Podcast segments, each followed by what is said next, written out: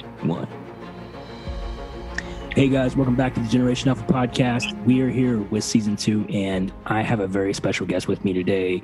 Um, I told you guys on the last episode that he was coming on. I talked about him a little bit. Um, his name is Joseph Tomaselli. Um, we got into a conversation uh, in, involving real estate uh, about a week ago. Um, I saw this guy on a Q&A with a friend of mine who interviewed him like I think it was like three weeks ago, and uh, I just saw the potential there for like somebody to bring on who had a lot of wealth of information. Um, he's going to provide you guys with some great opportunities to learn how to maybe get in, involved in some things that you didn't think were possible because you maybe you thought that you know I don't have the experience, I don't have the ability to get involved in real estate. So he's going to give you some options and some ability to maybe get involved with real estate and have a new set of income that you never thought was possible.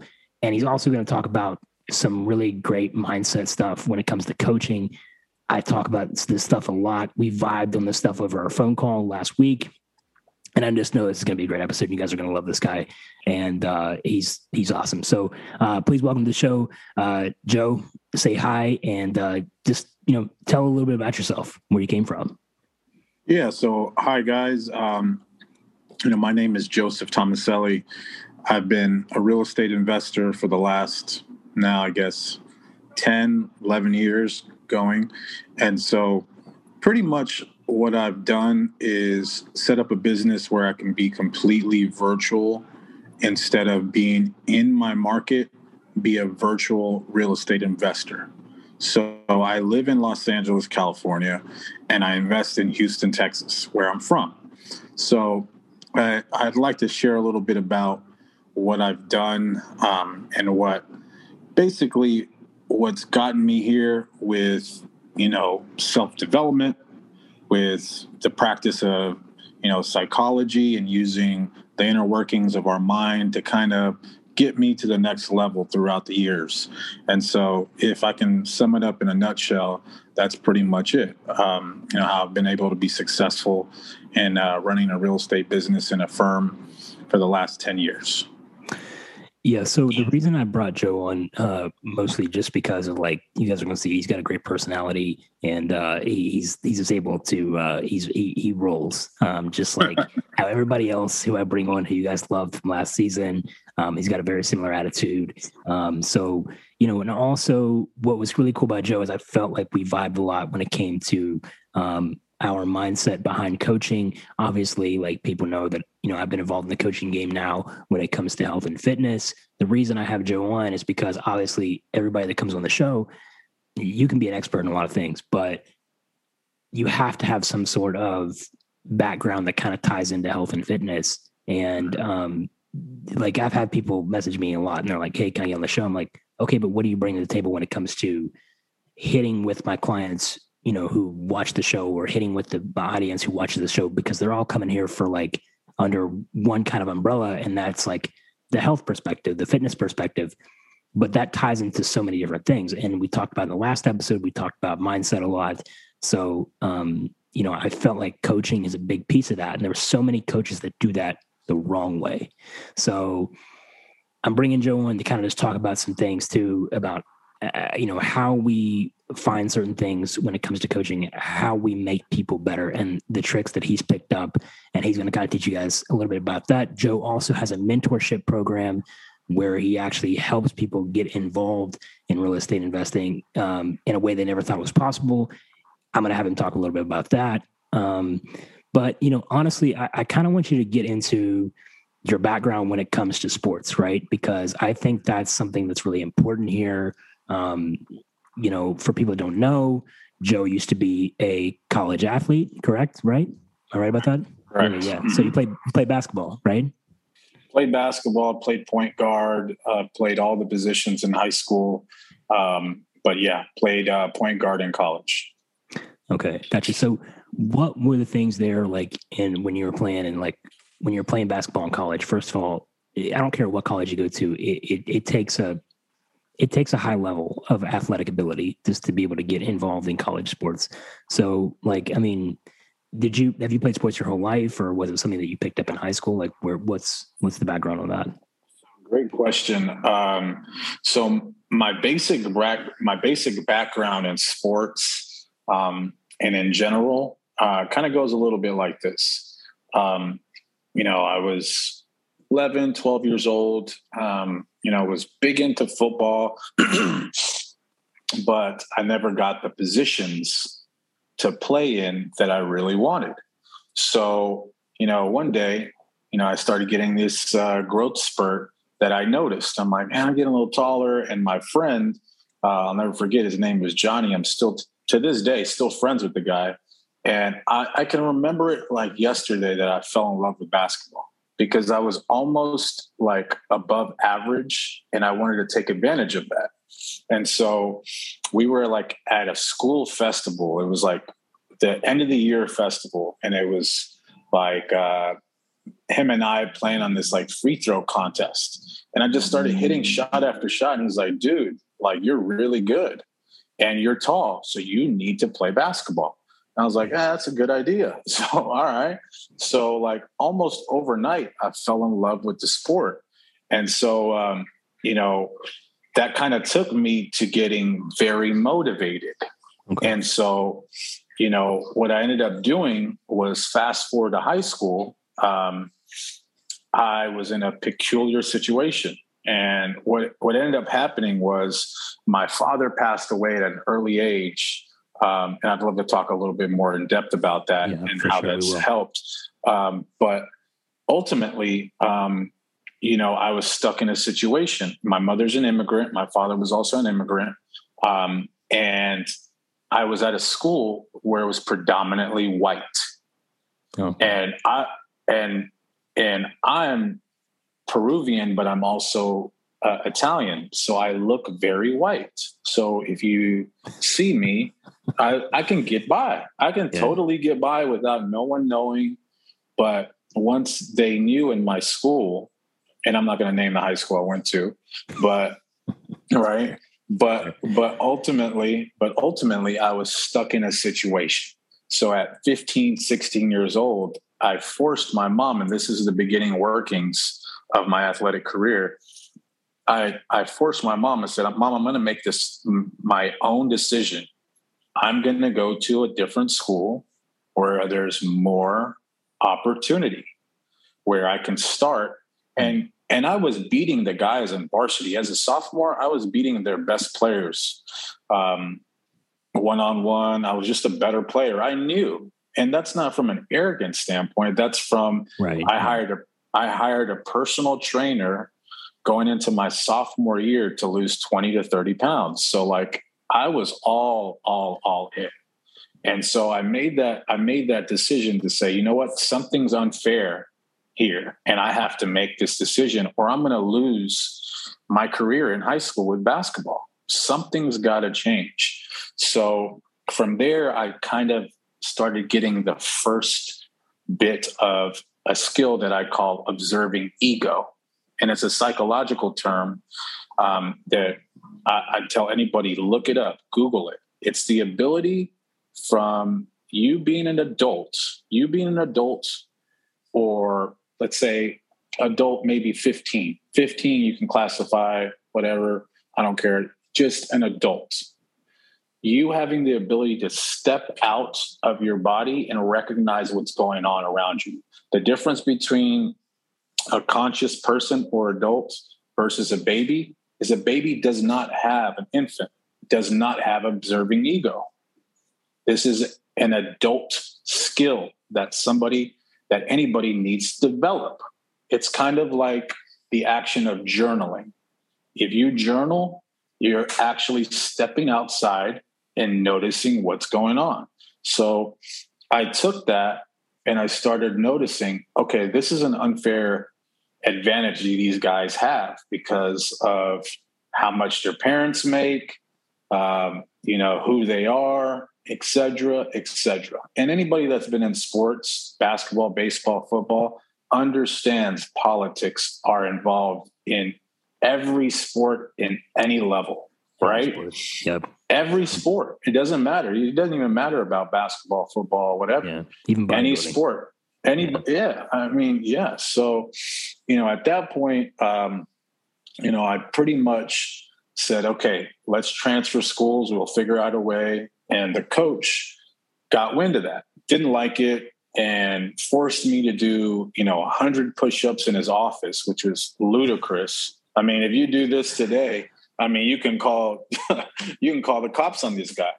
And yeah. so and so, you know, long story longer, um, you know, that was my first introduction into really understanding what's in front of me during sports and an unfair advantage. So I had to kind of, you know, kind of understand what's in front of me to get to the next level, if you will.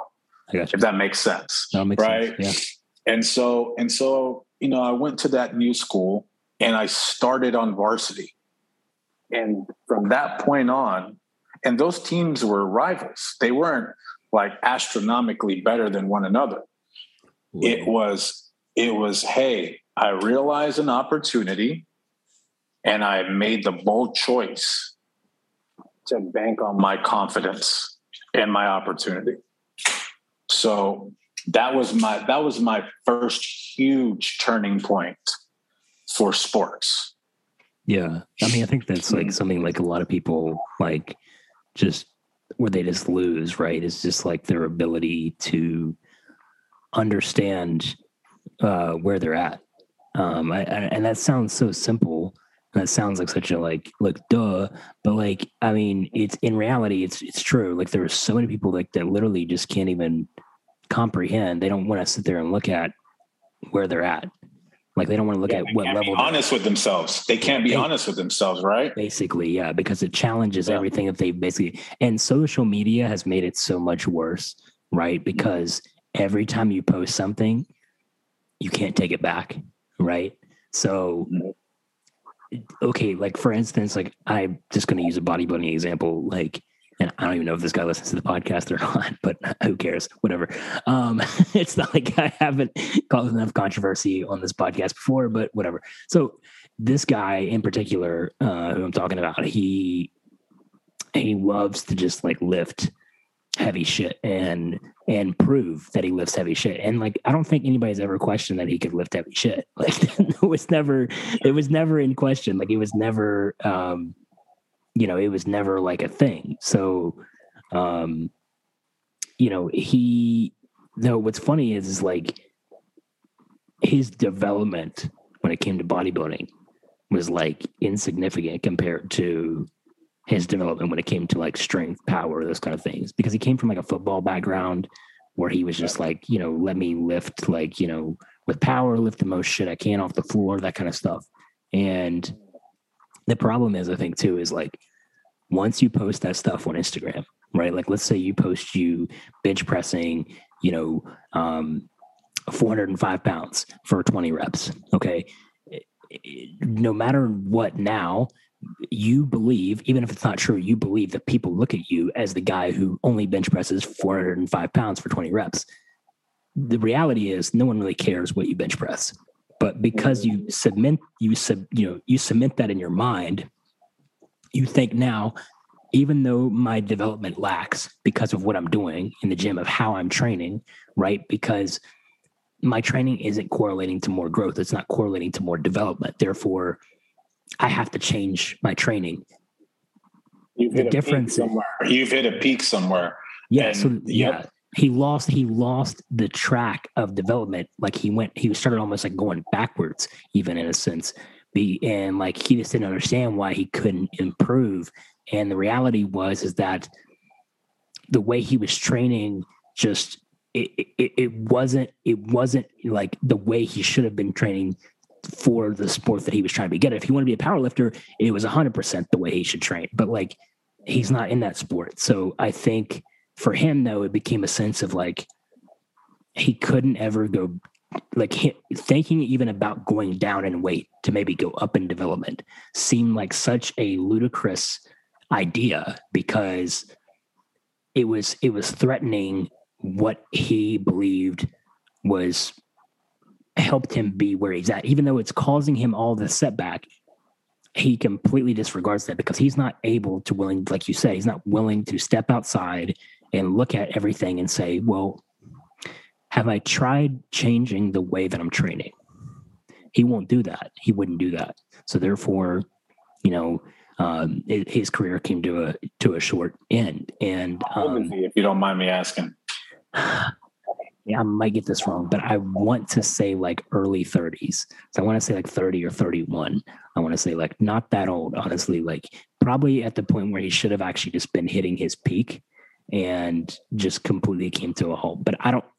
I, I think he, I think that's where he's at. Um, you know, he, you know, we actually might start actually working together. So I, I'm, I'm not actually sure. I'm not sure if he's 100 percent done yet. I kind of have found a way to kind of talk my way in to kind of maybe seeing what I can do uh, to help him. But that's a whole other story. But basically, what I was saying, it's a good example because it shows someone who couldn't really step outside of themselves and look at what they're doing, seeing like, you know, am I the reason that my progress is is is coming to a halt? Am, am I the one stopping me from from going forward? And that is the difference between somebody who makes like these big jumps, right? Who's able to make these big jumps. Like most people in your like example, most people would just be happy playing at the school with all the mediocre talent, right? Most people right. would be happy because why? Because they're the they're the guy. They don't they know that they're sitting at the top and to them that's more important than challenging themselves to be better. Yeah. Yeah. And, and here's the thing too, like um interesting enough, um the reason why I ask how old he is is because once you start getting into your 30s, I'm 35. Mm-hmm. Once you start getting into your 30s, 35 and older, there's um there's I'm a big nerd. I'm also a basketball player. Like I think both of us share that kind of quality, yeah. right? Hundred percent. So yeah. you know, we're curious, right? We're very curious because we want to solve the problem. Right. Um, so there's a famous psychoanalyst. Uh, his name is Dr. Jerry Buss. Okay. Oh, yeah. And you've heard of him, right? Yes. Yeah, and so, sure. And so, you know, there's a famous, you know, Insta, Instagram, but really social media influencer um, that was close friends with this guy before he passed away. And he asked him, Hey, you know, what's going on? Why am I noticing you know, around 30, you know, my audience and my sales tend to drop. And he said, Well, here's the reason. Well, when you get around the age of 30, what happens for your mind and what happens scientifically to your brain is your brain starts getting to maturity, meaning the growth on your brain, the growth in your brain begins to reach its peak. Okay. Mm. So what ends up happening is when you hear older people say, oh, you know, my grandma or my grandfather, they're stuck in their ways.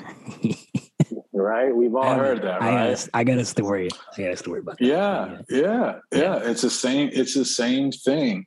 Unless, and he said this, unless you have some kind of trauma or you do really whatever you possibly can to start making small incremental changes to get to the big changes. And I'm paraphrasing here, but you know, ultimately that's what somebody has to do. Somebody has to be there telling you, "Hey, you got to change, bro. Hey, if you don't change, this is where you're going to end up." You're going to end up where you really do not want to end up poor, broke, out of shape, depressed. And so, you know, I, I told you earlier, you know, I took a lot of notes. You know, in order to be great, you have to prepare, right?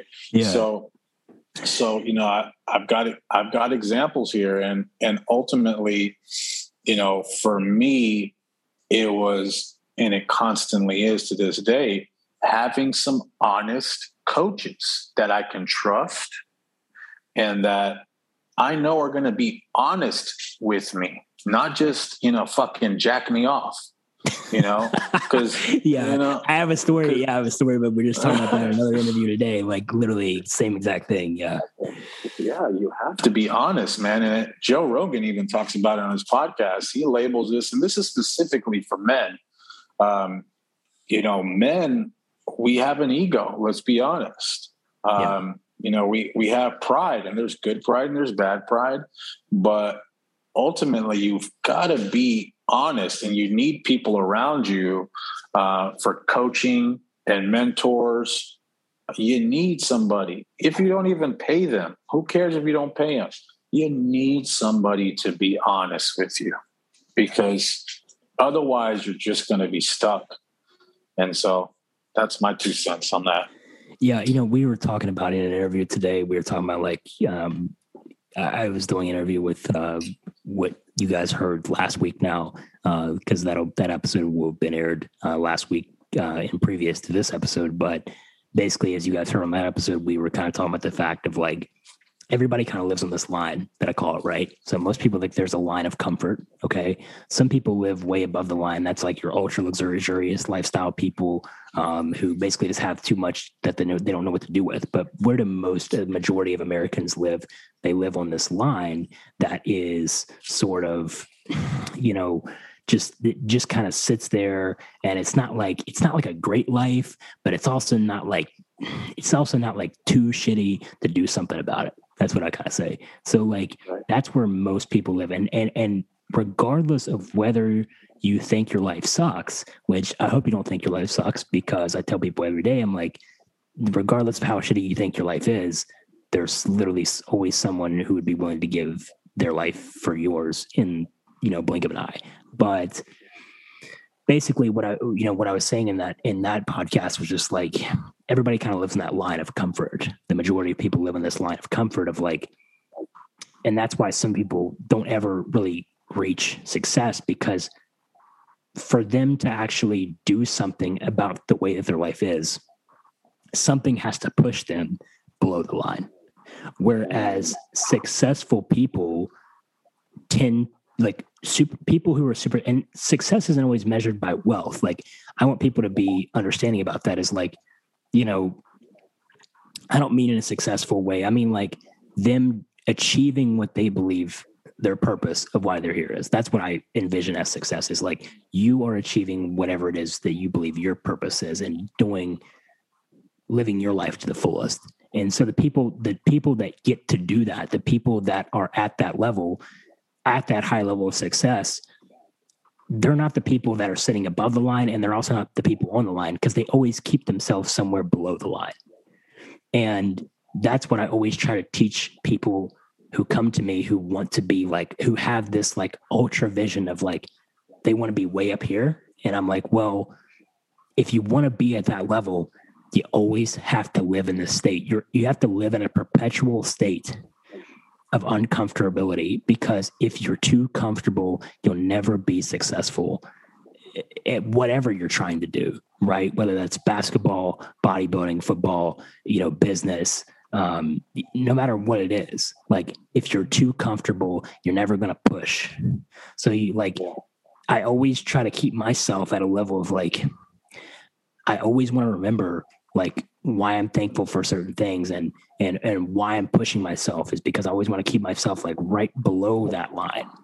Because like if if if I don't, then if I kind of sit where most people just sit in that line of like, oh, my life is shitty, but it's not shitty enough to do something about it. That's where most people live. That. So like, like that. yeah, you got to push yourself below the line. And unfortunately, like you said, for most people who live on that line, what has to happen to them for them to be pushed below the line. Something tragic, unfortunately, has to happen. And whether that's health, when it comes to the health business, usually you see people that are like, oh, they're unhealthy, but they're not unhealthy enough to do something about it, right? Like they know that they should be doing something, but they just beautiful. don't do it. Yeah, it's beautiful. So. It's like uh, it's almost like you know, there's this comment somebody made recently. I can't remember when it was or where it was, but they said they said, listen, when do you go to the dentist? Go to the dentist when Your tooth hurts. When are you gonna? The when yeah, you know, you know, and, and it's like, yeah. damn, that's crazy, man. You know, that's hilarious. But it's it's also very. I, I like what you're saying because it's it's almost kind of uh, parallel to what I like to do, and um, how do I say this? In the way I work. So mm-hmm. uh, I think I told you when we first met, I'm like, hey, I'm all virtual, man. Like, I don't want an office. I have no desire for an office. Right. And it's my goal to never be in an office. Well, why is that? Because I know my personality. I know who mm-hmm. I am. So I know I get the most optimal results for me without feeling bogged down in an office. So I like to adventure. I like to integrate my life into my work. That's always been, you know, um, that's always been something that I've enjoyed balance, but, you know, achieving the things that I really want to achieve. You know, at least $10 million in real estate um, holdings, at least, you know, apartments under my name, you know, at least, you know, $50,000 in cash flow every single month. You know, all these little goals that I have, they're they're reachable with this kind of style. And I've climbed up the ladder, you know, bought and sold my first commercial property this past year. And so, you know, I know myself and you know yourself. So that's, that's problem, what right. You, Most people don't fucking know themselves. They don't know how they work, and you know, and, and they don't know how they work well. And I used to tell, um, you know, my friend this. She was having trouble, you know, kind of getting her business going, and I said, "Listen, you got to understand that you have to find your groove, your groove on how you work. It's a routine. Like I get in my car, or I walk downtown and I'm taking phone calls. I'm doing work. If I have to sit down and do something, okay, I'm going to sit down in front of the couch or on the couch. I'm going to do some work. I'm going to sit on my bed. Uh, Winston Churchill, one of our famous leaders in American history, this guy would sit in bed for two to three hours and work. That's how he got up in the morning. He wouldn't he wouldn't wake up at four in the morning and you know go do sprints this guy, American famous leader, would sit there in his freaking pajamas and work. You know, so you one way is not every way for everyone, but your principle, I believe in. Your principle, what you're saying is be uncomfortable, force your mind to be uncomfortable and or body to get your maximum results. Yeah, I mean, I think it's not even like it's not even, and I'm not telling people like I, I like I have some crazy shit that I would do, like you know when I was, yeah, I still do. I still, you, you, told know. me. I remember, yeah, you know, dude. Yeah. I have a I have a phenomenal memory. Not to not to brag, but I remember everything. If I was like a socio, if I was like a sociopath, yeah, you'd be pretty good. I, yeah, I'd be a damn good. Like, yeah. but I I remember you told me you like sleep on the floor sometimes. Yeah, I do. I do sleep on the floor. Yeah, people people. That's that's one of the things, and like people. I remember. Dude, let me share. Let me share something with you that I do weird. I'll share something that I do weird. Okay. Yeah. Like it's it's hysterical. Like I drive on I drive in my car and I work, right? Mm-hmm. But when I first started in real estate, I started doing this kind of stuff. I would drive when I was working and I would take phone calls and whatnot. There's little goofy things that I'll do. For instance, like in my old apartment, I kept locking myself out. So I was like, dude, what am I gonna fucking do, man? So I had like my lunchbox that I would take to work, and this was like 10 years ago. And I would put my keys and my lunchbox in the freezer so I wouldn't forget them. Like I okay. would put a system, I would put a system in place and I would do this. And then on top of that, I would journal three times a day. And I would talk about like, I would talk about some fucking weird shit. Like I would be like journaling about like, okay, I need to get better with women. I suck with women. let me like let me approach like two to three girls a day. How did it go? Okay, this girl fucking cussed me out because I was I look like a creeper. this other girl gave me her number, and then this other girl like I got a date on Saturday with. So like I would do these weird things, but what's weird to us is like what's weird for the things that we do that's weird we For find completely normal. Completely yeah, normal. we find normal. We're like, dude, you yeah, guys are weird. Yeah, it's like it's not like a big deal. I'm like, people people tripped about you know people trip about the the floor thing, but I'm like, look, like it's not like I was what like, I say to you, I told you, I was like, that's fucking yeah. awesome. I told, I was like, that's yeah. fucking awesome. I didn't have any judgment. I was like, that's fucking yeah. Cool, well, it came from just that. like, yeah, I mean, it came from like a point of like me being able to just feel uh grounded, but it also helps me. Like I told somebody the other day, I was like, when you go from sleeping on your, I'm like, if you think, like, if you think for any reason that you're like, ah, oh, like you know, you ever you ever buy like a mattress and you're just like, I can't believe I paid so damn much for this mattress, and you're like, I fucking hate this mattress. I want you just, I, you don't have to. I'm not telling you to do this, but, but I'm just saying, like, people need to understand, like, go sleep on your floor for a week and then go sleep in your mattress tell me how great that mattress feels. Like yeah. it, doing little things like that for me, like even like when I would, you know, prep, you know, and um, any, any bodybuilder knows this who preps for a show is like when you diet and you suffer so damn hard to get that lean, everything, every food, and no matter what it is, it all tastes great. It all tastes amazing. And you start to realize that like, God, like I'm so like I'm I'm so like I'm so soft on myself when I'm not in this in this state of mind, right? So like now like you know for me like myself like i you know i fast like um you know 18 hours a day now and i always have to do some type of physical activity i make myself do some type of physical whether it's go uh, go swimming or whether it's you know uh, get on a treadmill or you know walk a couple laps around the, my compound or that i live in and like uh the complex I live in, and where it's like, um, you know, uh, do a workout or something like that. Like, it's not optimal. I'm not telling. I don't tell my clients to do that for like muscle building purposes, but I'm just saying, like, for me, I make myself do that now so that I earn my food. I earn what I eat, and like everything tastes great because you're like ready to eat. Your body wants to eat. It, it invites everything that you're putting in yourself.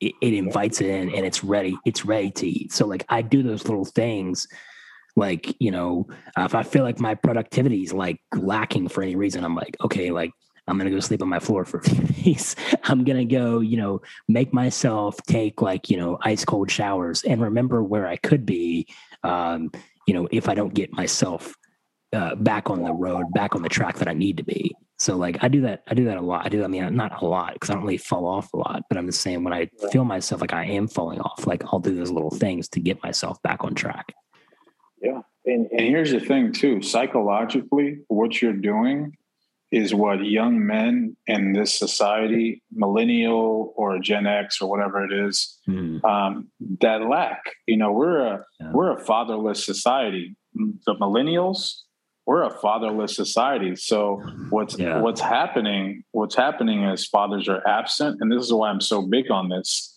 And another reason why I love to coach is because it's fulfilling what you're doing right now psychologically, if you go to a psychoanalyst tomorrow, he'll tell you exactly what I'm telling you.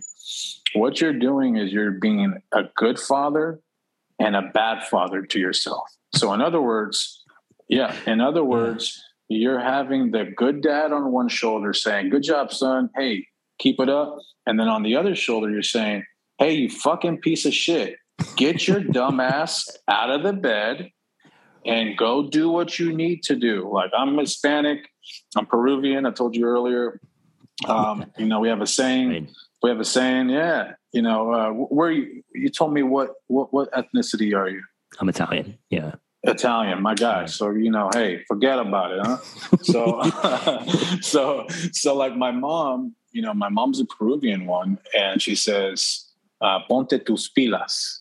You know, in Spanish, that means, "Hey, put your batteries on and go rule the day. and oh. go do what you yeah go do what you need to do and so what you're doing psycho psychoanalytically is you're being a good father and a bad father to yourself whereas a lot of people yeah a lot of people don't have that and that's that's a big big big downside um, to what's going on you know today. That's why a lot you know you don't have a lot of men standing up for themselves. You don't have you know i run into men uh, so sad. I'm not going to rant but I, I, saw a picture. It's okay. Yeah. I oh, saw yeah. a picture. Yeah right? Um, but i saw a picture of this guy uh, getting on all fours.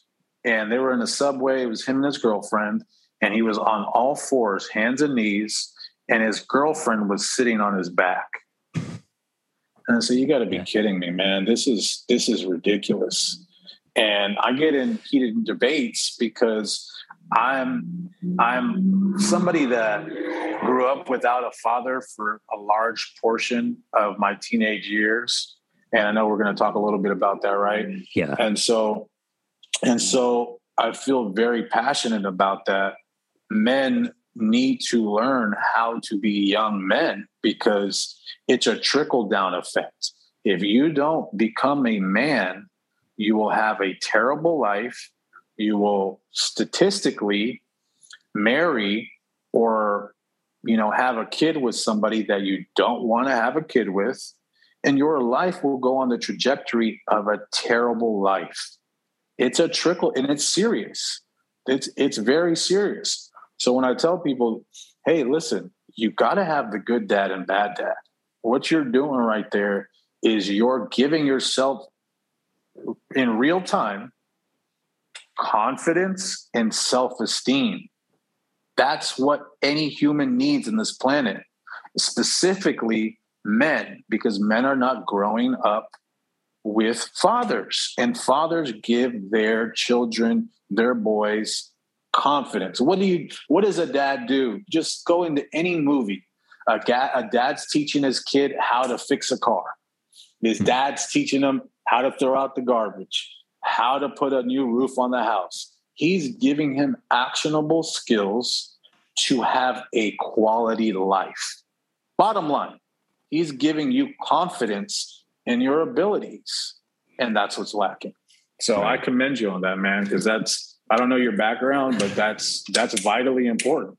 Yeah, I mean, you know, I, I think to people, um, I think what like I think for one thing, you know, where it comes from is understanding of like, I, and I don't really know how I got into this mindset. Like, it, has been a long, it's been a long journey, and I don't, I, I think it's not, it's not like something like people ask me, like, I think I told you, right? Like, someone told me, like, people tell me a, a lot that my mindset, my attitude, the way that I see life reminds them a lot of of David Goggins, and and, I didn't know who that. I mean, I knew who he was, but I didn't know what he was about. And I had a couple people. I've had people tell me that before. I had someone actually tell me that a couple weeks ago, and I kind of was in a.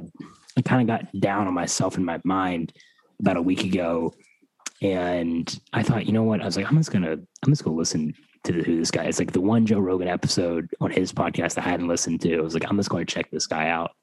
And I mean, there's a lot of different things in our life that that that that differ, right? Like he had a completely different uh, reason as to why yeah. he transformed himself than I did. Like he was actually like overweight, fat, all this stuff. I was like the complete opposite, right? Like I was like a stick. Like I had nothing on me, and so like there was a complete it was a, there was a lot of you know un, you know non similarities like he grew up with like a dad who like beat the shit out of his mom uh, for people that don't know his background and, and was a pimp. And was a pimp. Yeah, and was a by pimp. The way. Yeah, yeah. And yeah. so and and I bought my friend that book for for his birthday. Oh, really? Yeah. Okay. Now yeah. I went, but now so now I want to actually I want to read the book because I haven't read the book, and I was like I listened to his podcast, like fell in love with the guy in like two hours, and I was like I, I was just like I felt such a strong connection because I just heard so many things that he said, and I was like wow, I was like there is a lot of similarities in the way that we not our background in life, but the way that we see things and what needs to be done. Like there's a lot of similarities things as how well. we're approaching yeah. things in life and so you know like for instance like like my dad for instance I, I tell people this all the time like like my dad was like a machine, right? Like my dad's just like if there was an android for a human, and I mean this in a good way, not a bad way, but if there was an android that was just designed to like work and make other people's lives easier, that would be my dad. Nice. And like that's just always who he's been my whole entire life and that's who he's been to himself and to his family even before he met my mom. That, that's who he's been to his family his whole entire life. It's just like the the machine that made other people's lives easier and he was willing to do the work to make their life easier. And so like the trajectory of, of my life you know i go i go into like sort of like my background like where I came from, what, how I got here, all this stuff in, in an episode in season one, the very first episode I did, in case anybody's interested. But basically, like the reason that I used kind of him as an example was because like I used him as an example to to realize thing little things I should do to make myself work harder and like um because he didn't necessarily like instill that into me like you have to do this you have to live like I do like he wanted me to live an easier, a better life than he than he did. Um, because he thought that was the reason that he was working, right? Because, like I said, he he worked to make other people's lives easier, and that included me. But from when I started getting these big aspirations of what I wanted to get done in life, and when I started realizing my purpose, I had to change. I, I had to change what he wanted for me. I, I had to use instead. I had to use him as an example to to to change my you know what I was doing to make me drive harder so that I could achieve and go after the things that I wanted to go after in life. So that's kind of how mind. You yeah, to trick your mind a little bit. Right. Yeah. So like I have this belief that like, you know, the world operates um, because there's a, a few people that are have to, you know, and I, I say like I, I don't mean like in a sense of like you have to do this and like it's you know there has to be people and it's a burden. It's instead it's like it should be considered an honor right? Like i think that's the thing that's missing from men in general just like you said before is like when it comes to men there's no such thing as like it's not a burden to make yourself feel like you have to hold up the stone right? Like you you're atlas holding up the earth. Like that's not a burden Atlas didn't feel like that was a burden to him holding up the earth. It, it was it was his responsibility, so therefore he saw it as an honor. That's kind of how I see my mindset of like just like imagine myself holding up the foundation, the pillars, and being one of those people that that holds up the pillars so that everybody else's life can be the way that it needs to be.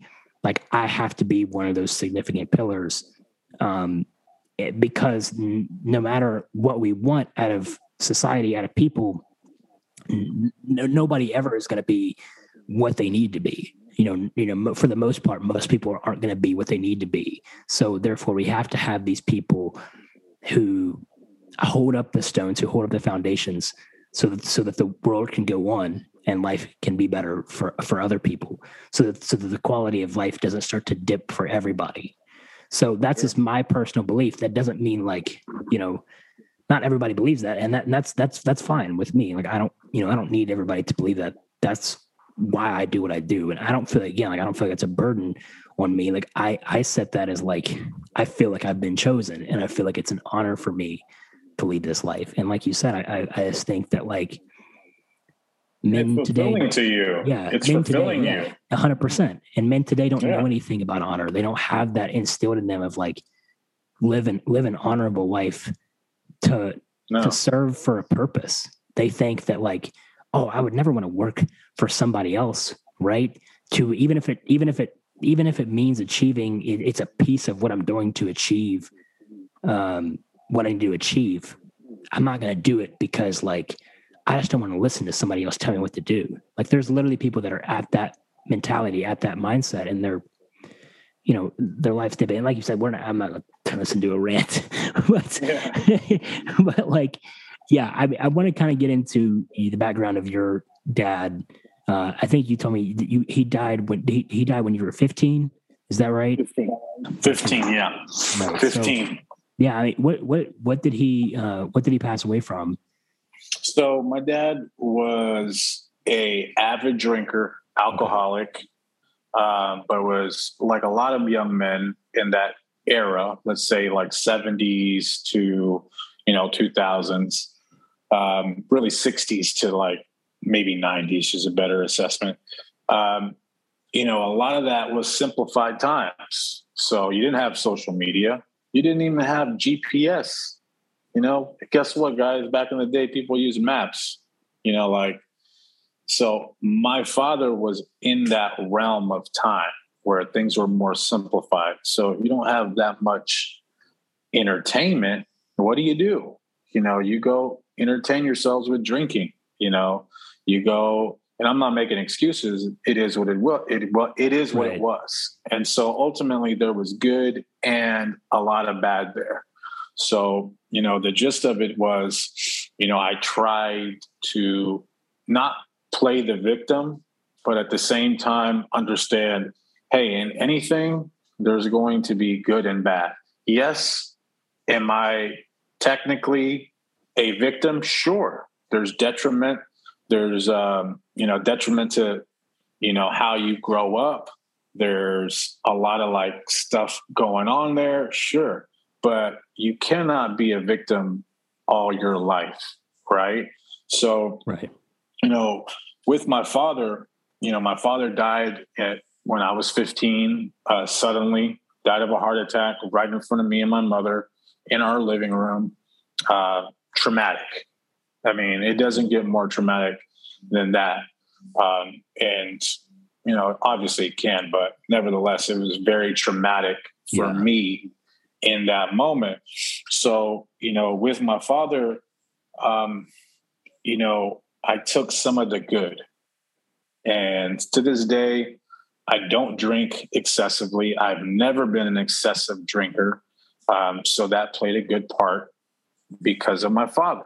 I didn't want it to see, you saw the destruction of what I got to see the destruction 100%. And my father was, my father, I had, I have three brothers and uh, sisters, half brothers and sisters. Um, his first son is an unbelievable artist and talent. Unbelievable. Like the, some of the stuff I'll, I'll share with you. This guy, his IQ has got to be 140, 150, my brother, but he suffers from bipolar one. Uh, yeah. So, so he wasn't he he wasn't able with the capacity to get to those next levels like my father. And so, you know, I got to see the destruction there wholeheartedly. But I took the good there as well. So, you know, what we ended up doing, me and my mother, is we became more avid readers together. She would read, I would read. We'd get into, you know, psychology. We'd get into self help. I would go to Barnes and Nobles, and back in the day, when there was a million, and I would sit there for hours on hours reading knowing that like hey you know at 18 i'm broke and instinctively like i don't have anything. I don't have an inheritance. I don't have anything. I'm living with my mom. She's an immigrant. Second language is english. We're up shit's creek. Like mm. if i don't do something then my life is going to be very bad and so instinctively um, that took me to learn the inner workings of my mind, and specifically speaking, the male mind, because I have goals and I have aspirations, but I have instincts that are completely different than a female brain and mind. Sure. Com- completely different. Um, and I know that's not cool to say today, but it systemically and scientifically is what's going on. Yeah. So, um, you know, long story short, um, that's what kind of got me going. So, um, I also like to say, like, hey, this is not a replacement for therapy. Like, I've been through therapy, I've done a lot of work, but it is an amazing, amazing thing that you can couple with learning yourself, the psychology, of your mind will get you so much further in life than you really can imagine. And so, you know, to to add on to that, um, you know, there was a guy that was very instrumental to my success from from excuse me from 20 on up. I started learning about this this program called Mind OS. And this guy's name is Dr. Paul Dobransky. And he was around the time where info in the early 2000s and, and around 2010 was becoming very popular. Very, very, very popular. And so I took this guy's course and I learned what it is to have um, the inner workings. Like, so for instance, how to develop confidence, how to develop self esteem, how to systematically, with a roadmap, figure your life out for the better.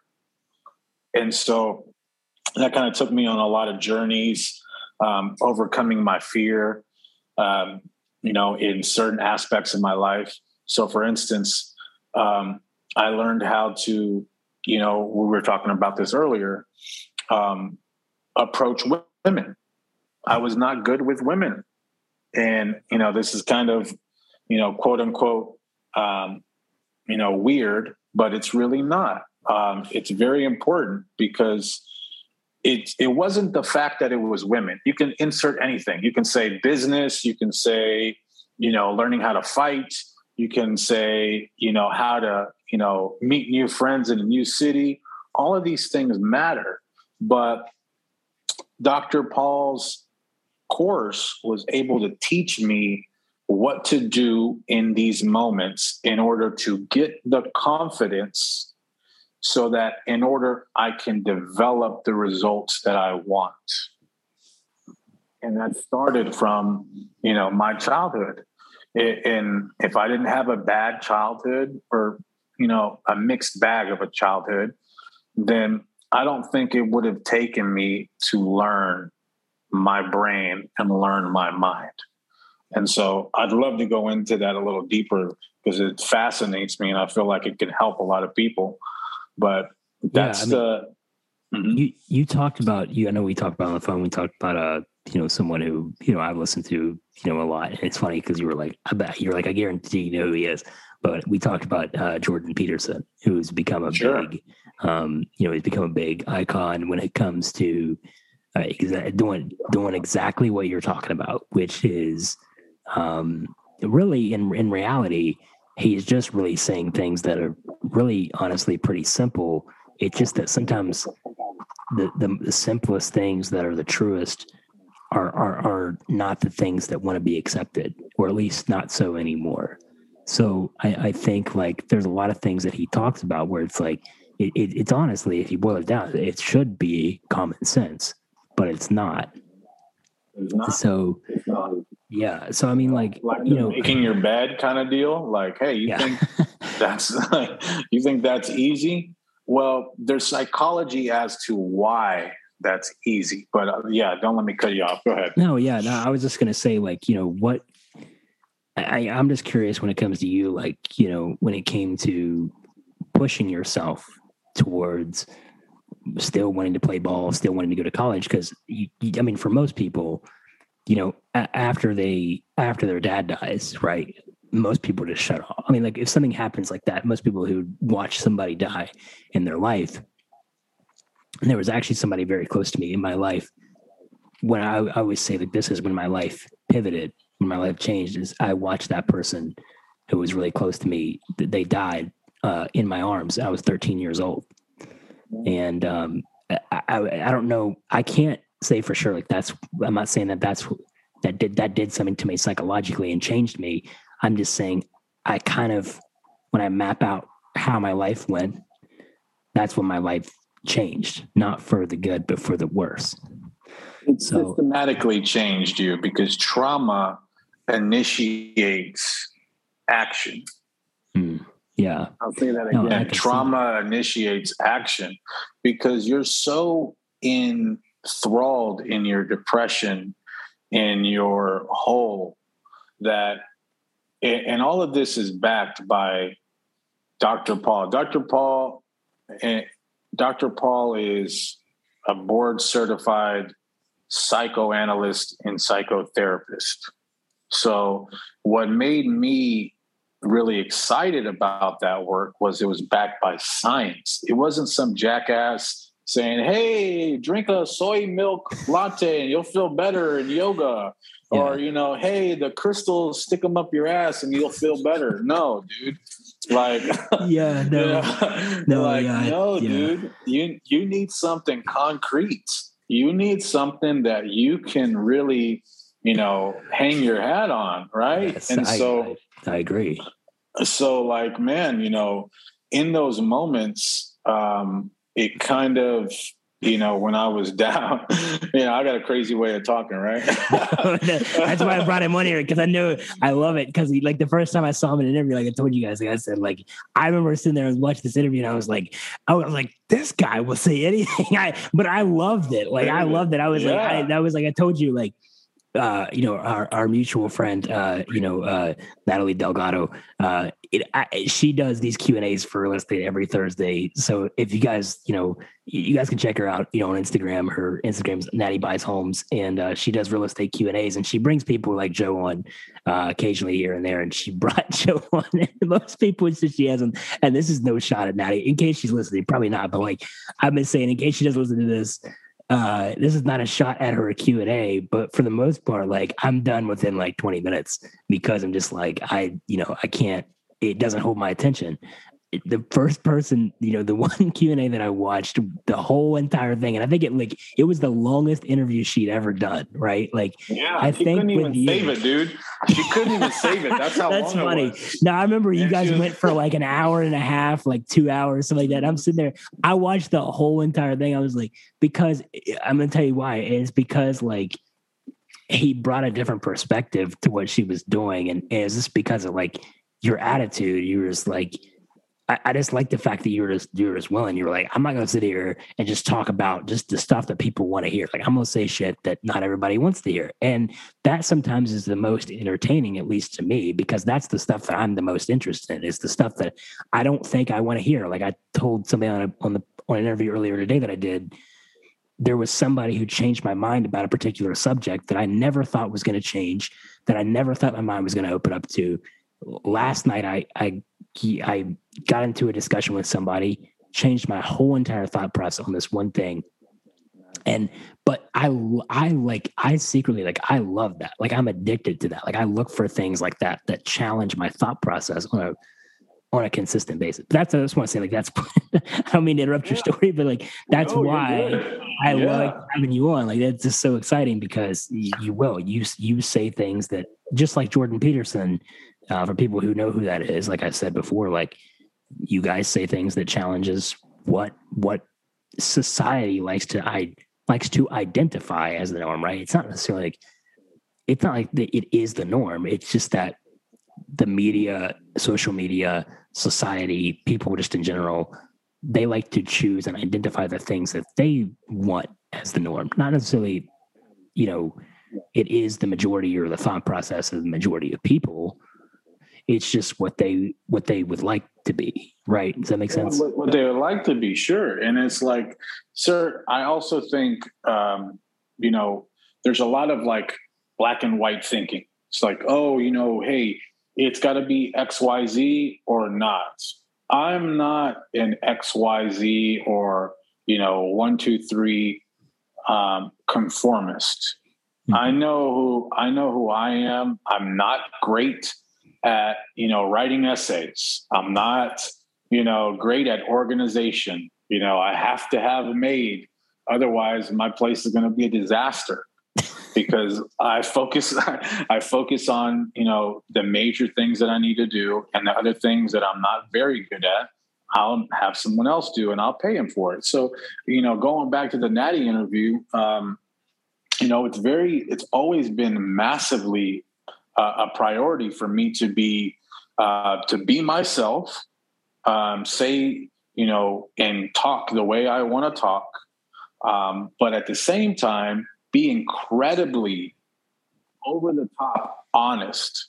Because here's the thing, with in my opinion, when you lie, when you bullshit, when you you know try to twist and turn the truth. Jordan Peterson even says this.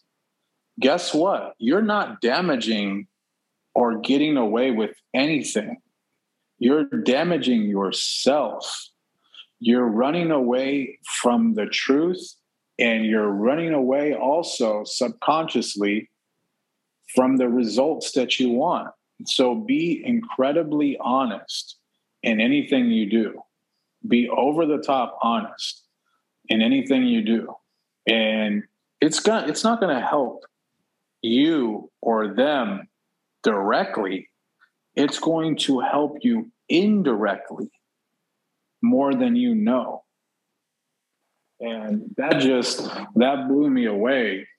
And and I've always I've always tried to make it um, in anything that I do a priority to be as authentic as humanly possible. I'm not going to sit there and tell you about the girl that screwed me over when I was 14 and dodged me on Valentine's Day. Like you don't care about those things, but the things that the things that really matter is being transparent, being honest, because people can feel that, man. Mm-hmm. That's what you felt. You felt like, oh, this guy's fucking, you know, will say anything, but at least he's honest. At least he's, yeah, at least he, he's somebody I can respect. You right. know, and that's that's what's always gotten me to, you know, the good things in real estate and the good network, man. And nobody's perfect. You're gonna make mistakes, but you know, 80, 90% of the time, are you able to live with yourself? Are you able to do the things that you need to do uh, in order to, you know, get to the next levels? You got to be honest, man. You just have to be honest and, and just be yourself. And I really, really believe in that. So hard for people to do, right? It's just to be honest with themselves anymore. And it's like, it's, you know, I, I think there's this like ideology that people think that just because they're not going around like lying to people's faces like you know they're not wearing red shoes and being like i own a pair of blue shoes they think that like oh i'm not a liar but like if you're lying to yourself about who you are and how you're living your life that's worse right? I'd rather you lie to me about the color of what the shoes that you own than you be living there in your own house lying to yourself about who you are and what you're trying to accomplish and you know who you're blaming you know what i mean? Have you ever met somebody that like instantly i know you just mentioned me but not, all all in humbleness have you ever met somebody else and you just were like man dude like this person's really cool and i really resonate with them. And it kind of just took you for a loop. The same thing happened to me like um almost 10 years ago, 15 years ago, I remember an older woman walked into my store and I was working for uh, AT&T at the time and and I'll never forget it was very random. Like she was an 80-year-old woman, but she was talking like she was like 20. And, I, and she had the attitude and energy of a 20-year-old. This is a grandma coming in here with gray hair, you know, a little like uh, you know, of course she's in her 80s she's not in the greatest shape in the world, but you know, she's she's also like not in the worst. So, you know, at the same time, she was just so charismatic. And I've seen like a million, you know, elderly people in there getting cell phones, and that's what we used to sell is cell phones. And so, you know, she came into my store and I instantly was attracted to her. And I just was, I had a great rapport with her. And I'll never forget, and this is to your point, I'll never forget what she told me.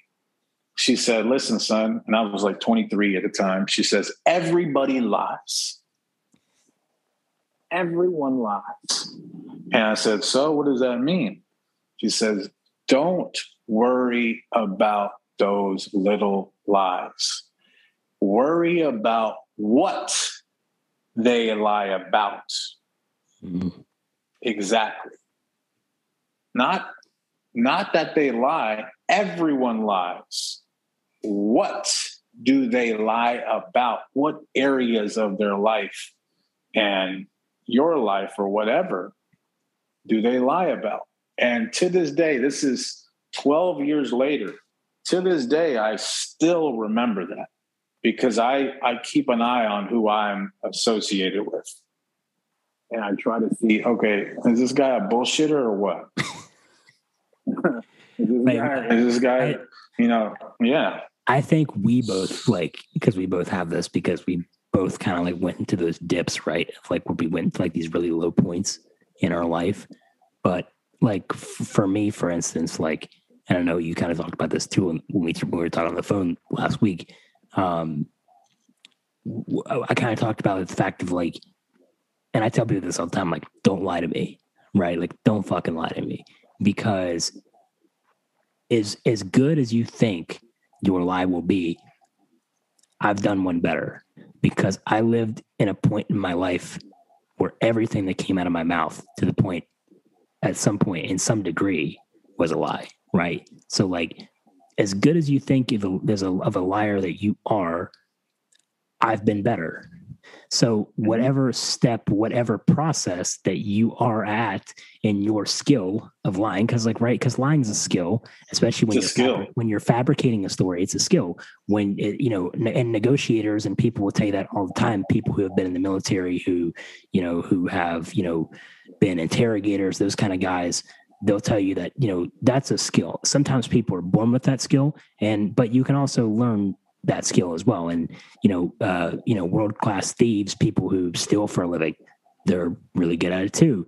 And um, you know, I kind of tell people, I'm like, don't just don't lie to me. Like, don't lie to me. Lie to somebody else, because if you lie to me, it, it, it's like you said, it depends on what they're lying about, but I'll know immediately, right?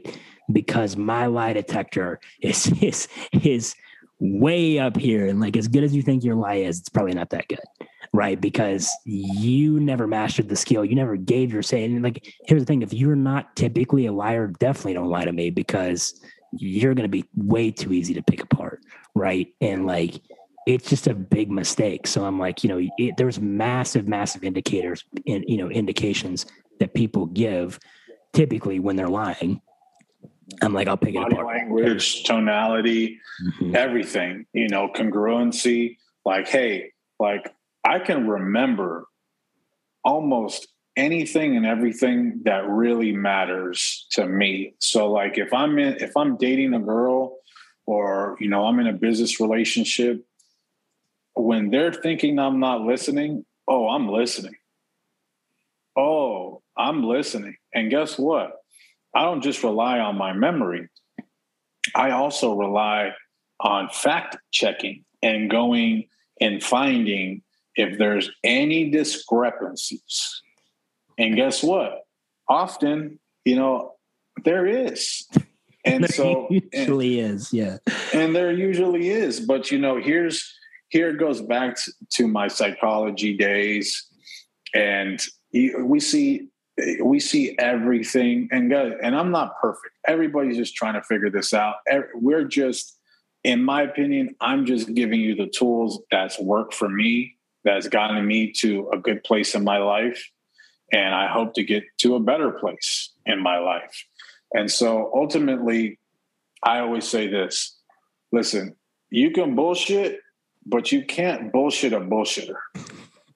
So you know, like that's what that's that's what you're saying because they've already done the drugs. They already tasted the drugs. They can smell the drugs before you're even handing it to them.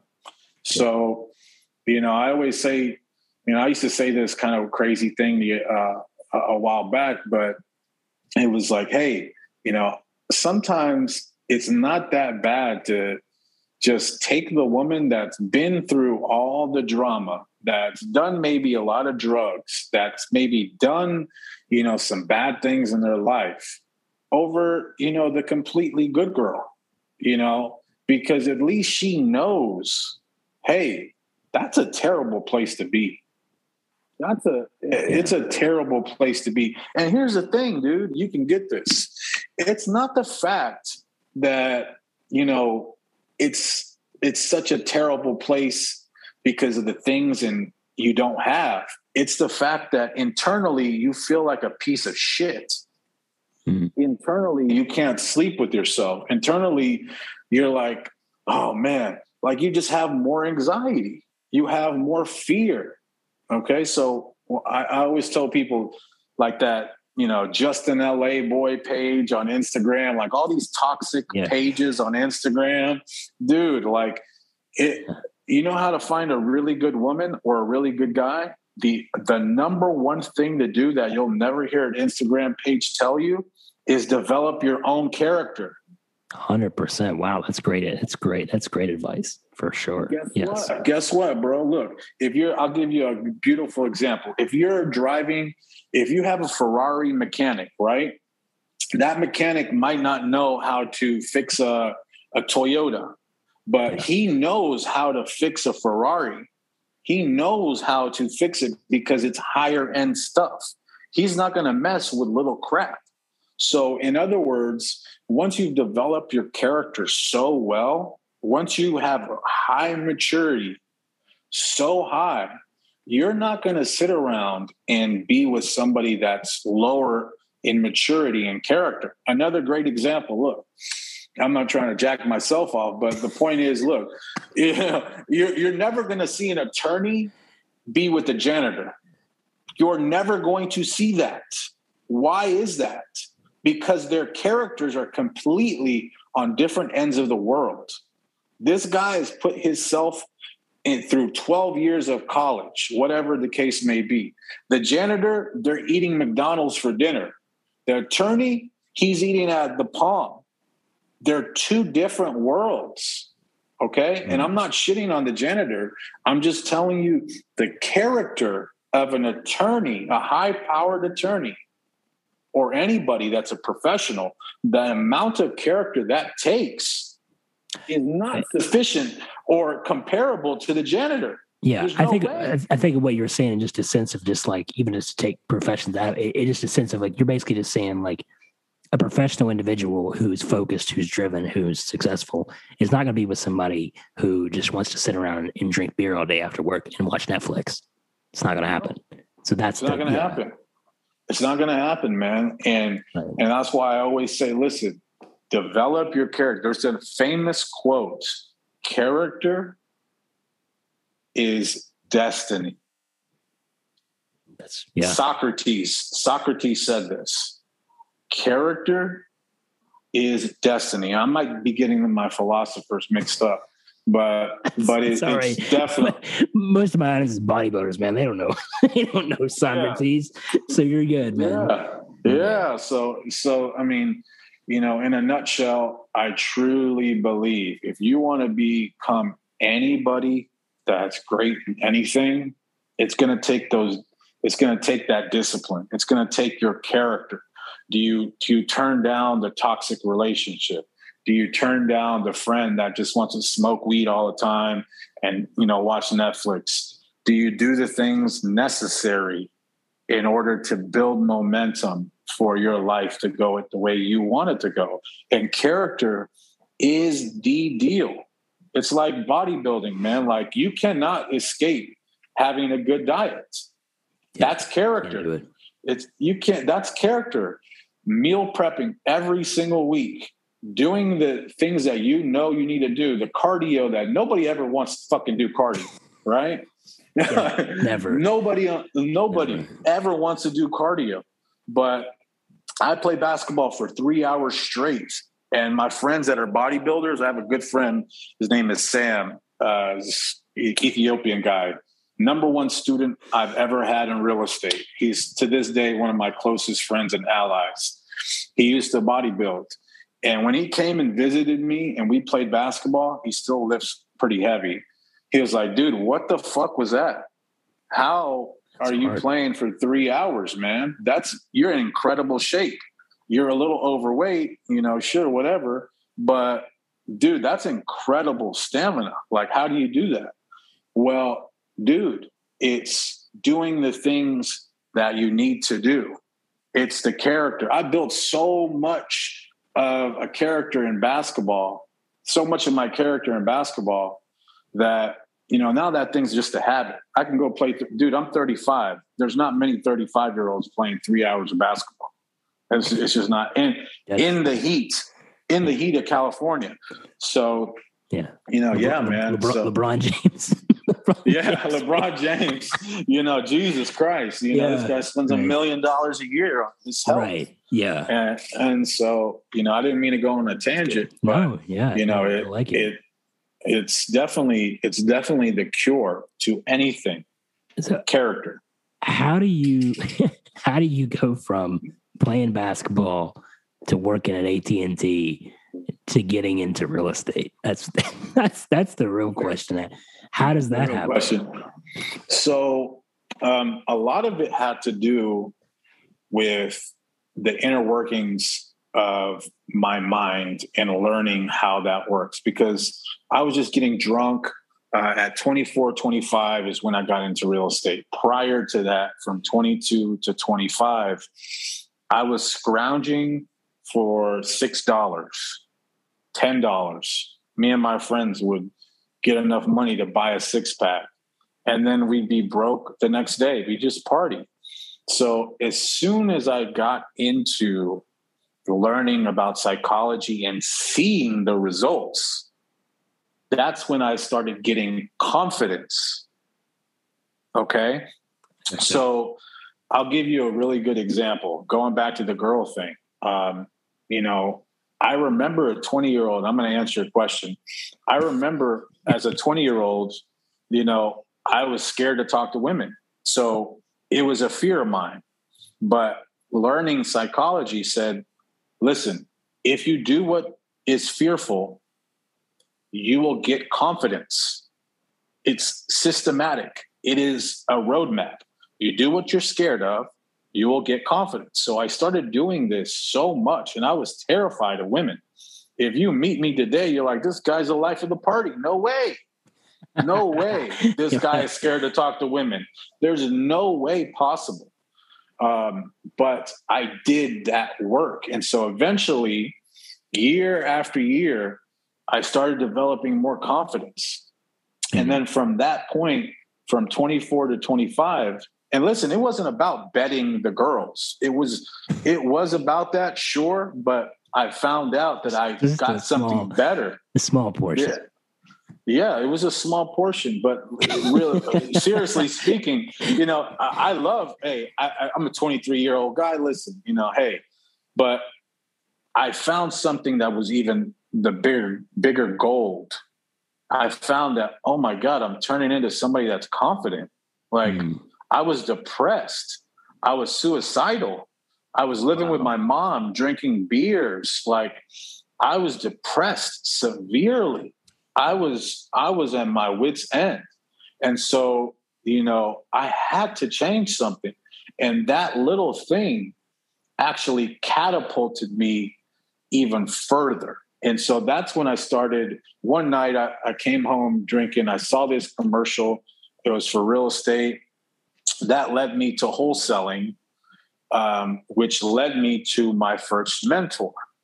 And so that confidence that I got from developing myself was the confidence that led me to have confidence in my ability to figure something out.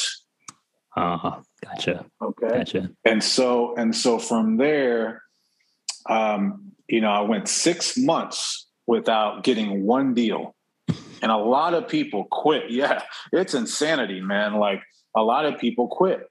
And so fast forward uh, about a month later, I meet a drug dealer turned real estate investor by accident on Yeah. Craigslist.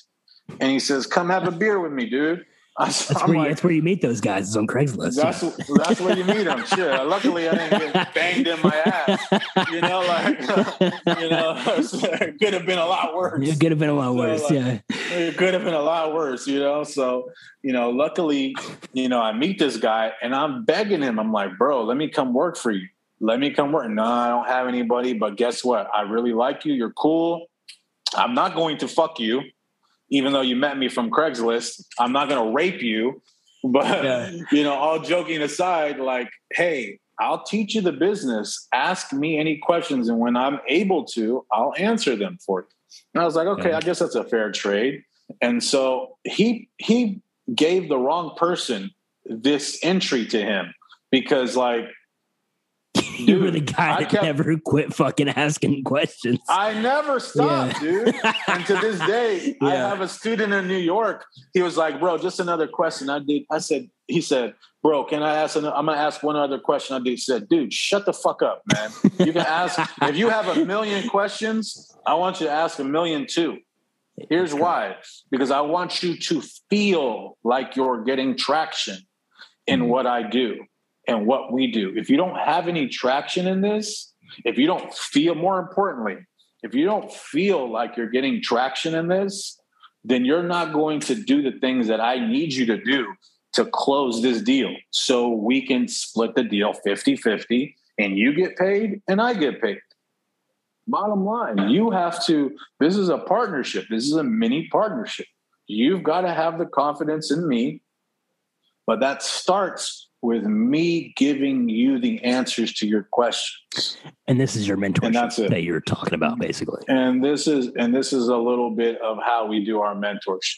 Gotcha. And so and so ultimately that's that's really what kind of switched my gear Okay. And that's real. And I've never shared that with anybody. You're the first person I've actually articulated this I love it. with. Yeah, because if you take something with science behind it and you apply it to your life, you're going to see miracles happen. As corny as that sounds, you're going to see miracles happen because I'm not the first case study.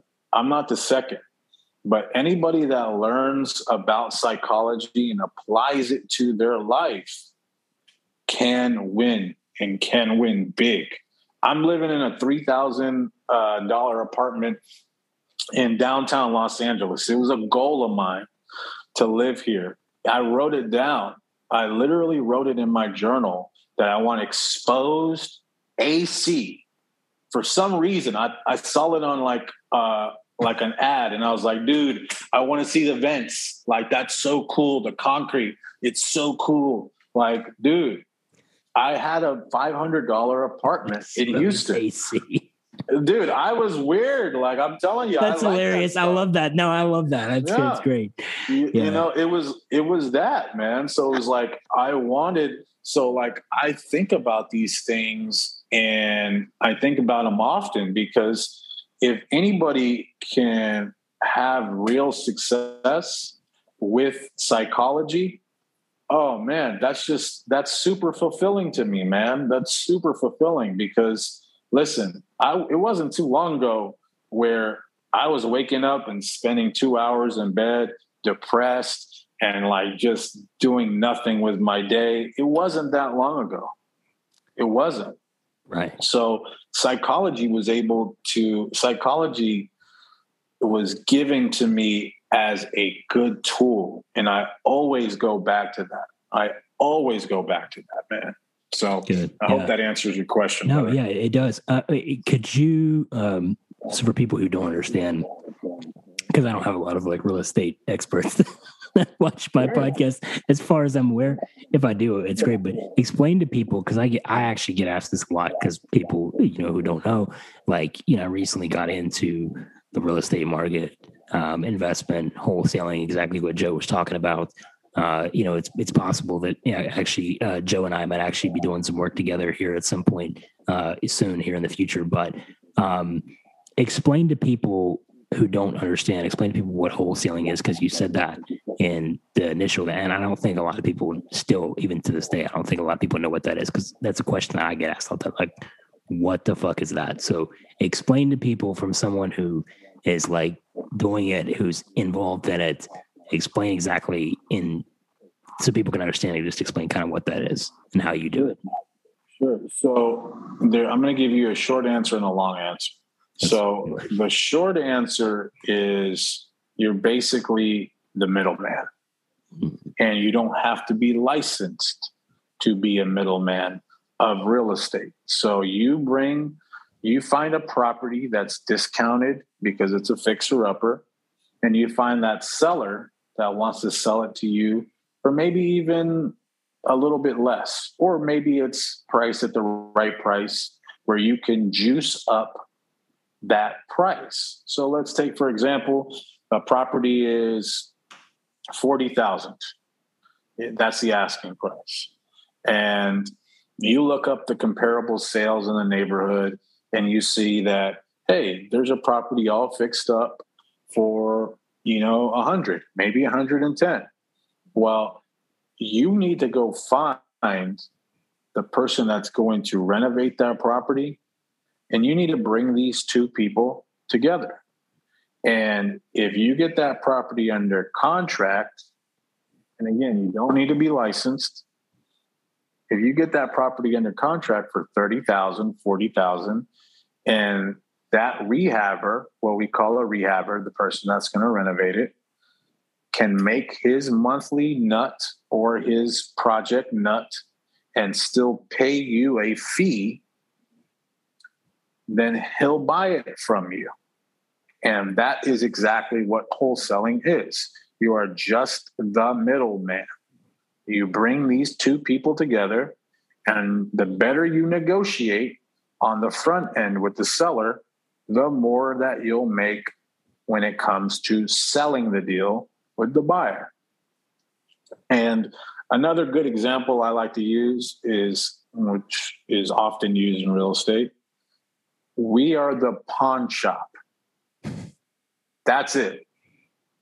We're the pawn shop of real estate. And so ultimately, you're bringing in your little house in your hands to the pawn shop, and you know you're not going to get retail full value for it. But in exchange for that, we're going to hand you convenience and hand you cash very quickly. And in our case, that's usually as fast as seven days to maybe two to four weeks. Okay. Barring there's no problems with the title, and that's more advanced stuff. But that's what wholesaling is. And the beauty in this is that you, again, do not need a license. You do not need to be a realtor. You do not need to be a broker. You do not need big cash or big credit. You do, however, need money to find these types of sellers quicker than later. Because if I said, hey, man, I'll get you a deal, but it took you 12 months to get that deal, you'd be like, dude, fuck you. I'm out of here. You want to get that. You want to get that deal quicker. So the more money you have up front for marketing to find these deals and sellers, the better you're going to be and the quicker you're going to be to get that first deal.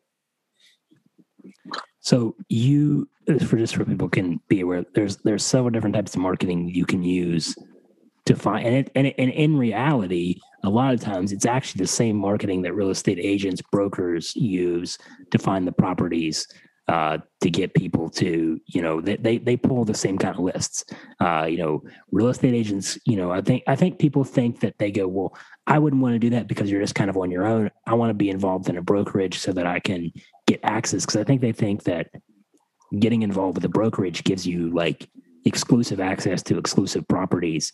And if you want to make money as a real estate agent, no matter what you want to do, you have to go and find the properties you know, to get people to put that house on the market. Either way, you got to spend money when it comes to marketing.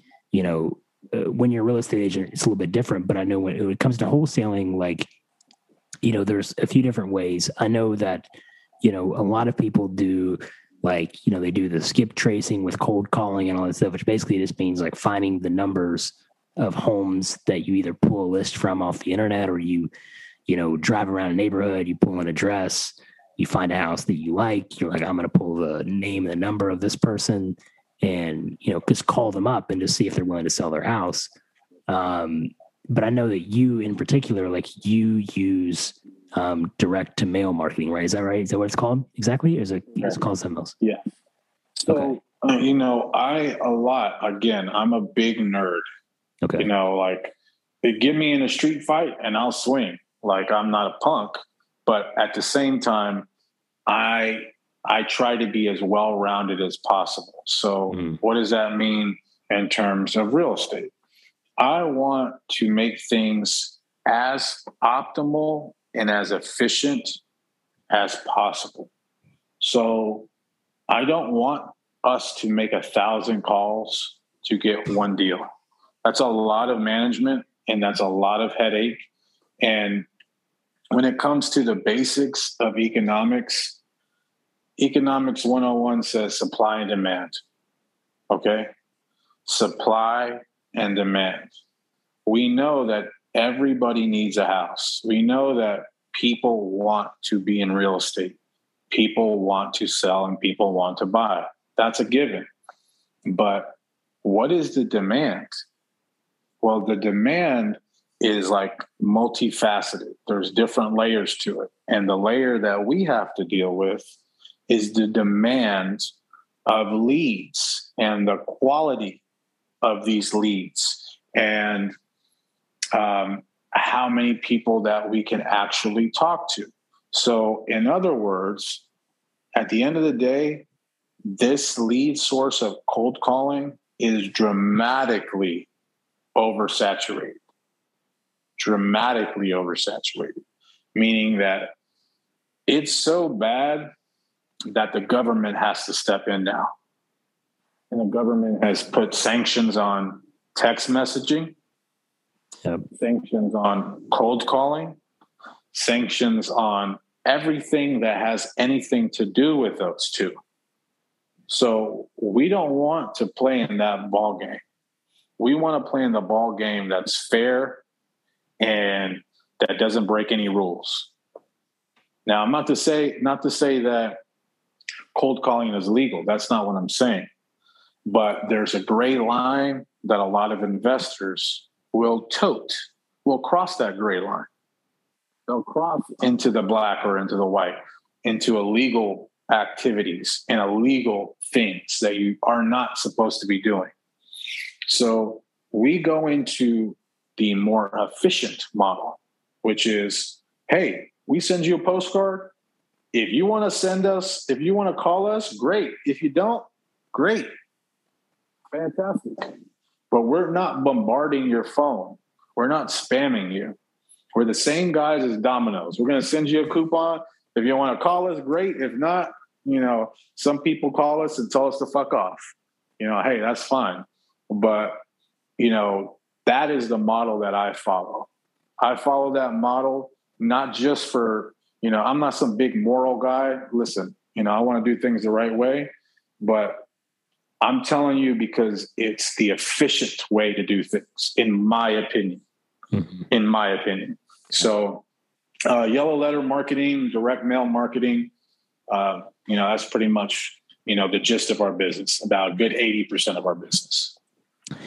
Do you, I, I, I remember this from your interview with, with, uh, you did with Natalie, but, um, is it, did you do, um, did you do bandit signs originally? Was that, that your first?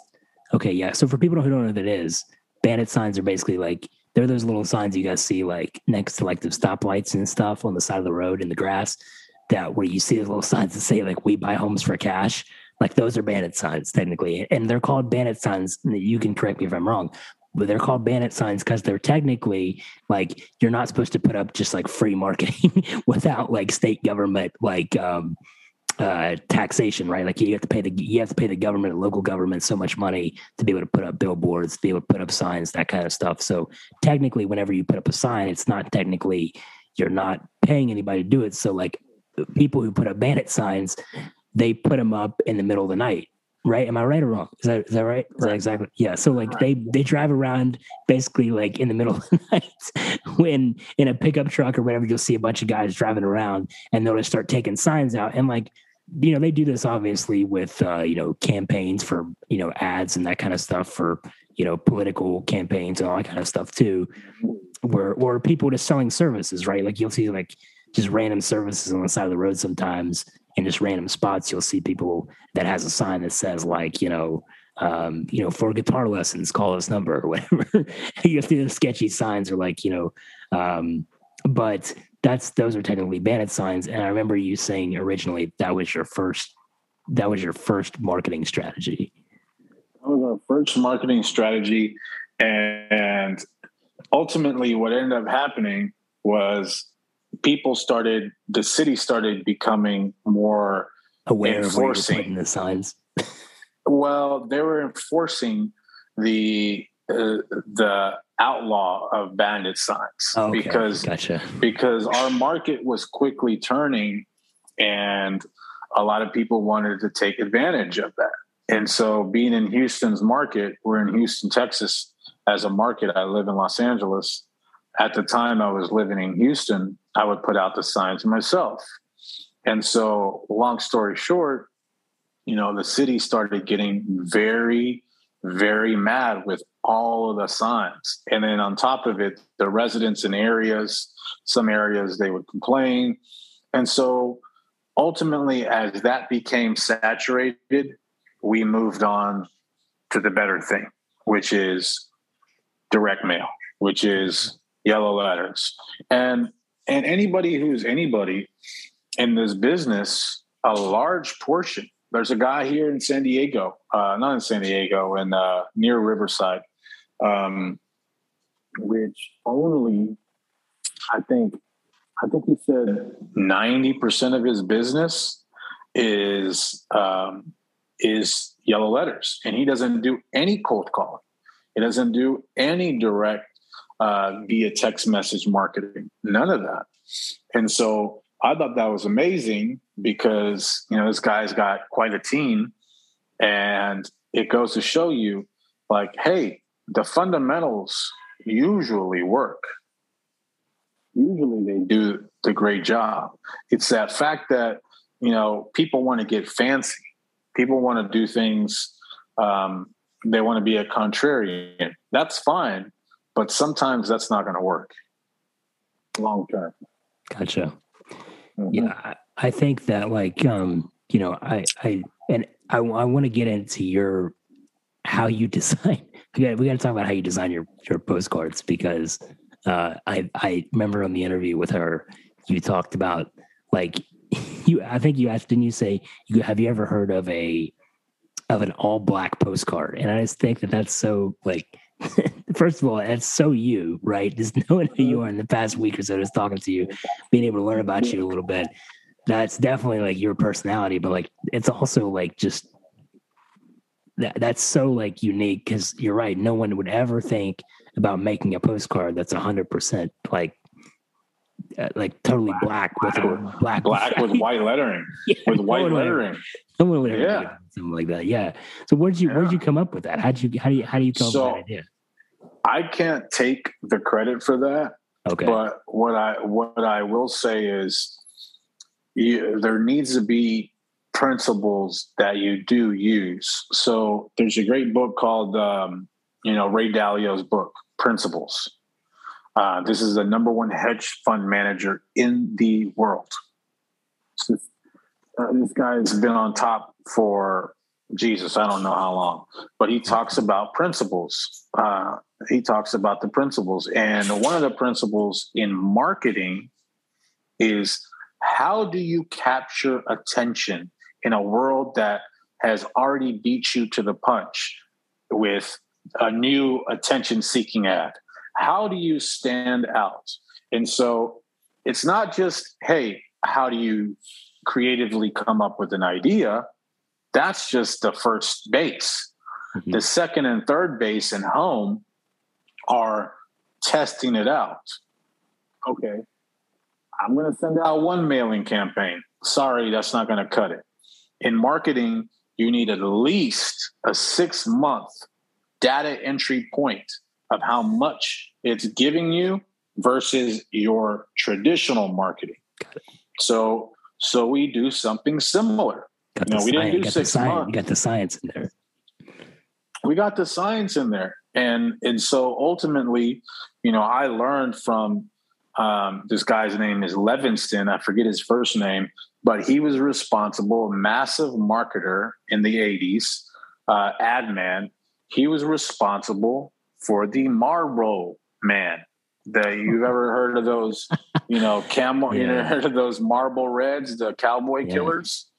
Okay, well, everybody in the 80s, if you ask any old OG, you ask any old guy that smokes cigarettes or used to, you say, Hey man, what did you guys smoke in the 80s? they're going to give you a completely different cigarette. This guy was so good at his craft in ads that he literally revolutionized that industry. He completely turned on it, turned it on its head. Only women smoked Marlboros in the 80s. Now the predominant cigarette sold in America is a Marlboro cigarette. It's the number one selling cigarette. It's insanity. So I took who is the best? This guy was one of the best. So I said, I've got to learn from this guy. All of my competition, a lot of my competition just wants to know how do you cold call? How do you, what's the best skip tracer? Oh, you know, how do you say this? Oh, you know, perfect example today. They're missing the target. They're, they're not going deep enough. It's like, like I'll give you a side. I'll give you a side comment with this. Even going back to the dating thing, because men men do need to learn how to talk to women. Um, it wasn't. It wasn't. I didn't want to figure out the pickup lines. I was like, I don't give a shit about the pickup lines. Where's the real meat and potatoes that's going to give me sustainable results over the rest of my life? Mm. Where where did what are the principles? And the principles in marketing is split testing, A B testing. Okay, great. If one if one postcard is working, great. That's cool. But can that can another postcard outperform this postcard? Can another list outperform this list? What's going on? We need to know more we don't have enough data here to make quality decisions. So we need to figure out more.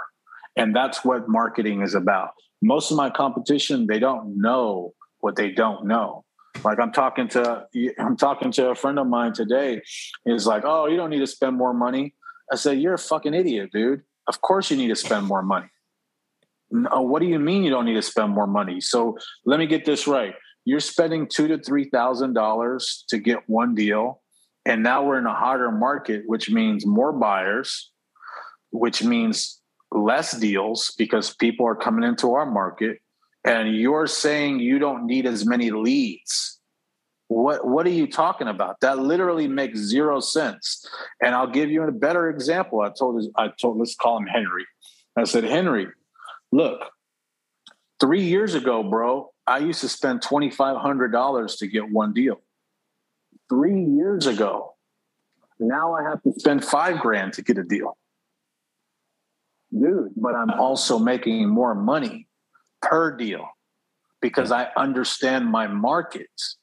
I understand I went deep into the ground. Like I didn't just go through, you know, surface level dirt. I went deep, deep, deep, deep. I found oil going the deepest I can. That's where the oil is. That's where the gold is. That's where the rich is. There's a great book called Deep Work. That's what it is to be successful. You didn't just go, you know, watch a seminar and learn how to do a bodybuilding contest. You didn't learn what it takes. No, you went right. deep into it. You you went into those nights where you're like, oh man, this is fucking bullshit. I shouldn't be doing this. Let me just go back to my old life. Fuck this shit. We speak the same language. Yeah. We speak the same language. Everything is going deeper into it. Not on the not on the surface level. The surface level is a trick. It's a trick. It's there to fuck with you. hey, there a lot of tricks, dude. It's a lot of tricks. you know, don't get yeah. caught. Don't get caught with the tricks. Get caught with the wife you know? So you know it is what it is you know? Yeah. so so that's that's really my stance on it man because ultimately you've got to not stop. Most people will stop and that's why most people don't live the life that they want because they mm. quit. They quit. It's not rocket science. It's it's not rocket science it's, hey, work harder, work stronger, work smarter, keep going, and you can figure it out. But right. you cannot quit. You cannot quit. Yeah, I, I think like that's that's just that obviously that's like the answer in a lot of different things. And I'm I, I I recently started watching uh, Jordan Belfort's podcast. Uh, I, I hadn't before, but I, I started listening to it uh, a few days ago. he's actually he has some really good stuff on there, surprisingly, and he's funny. He's a funny guy. So like, um, he's he, can't, he needs like another lung though, man. That guy's always running out of breath.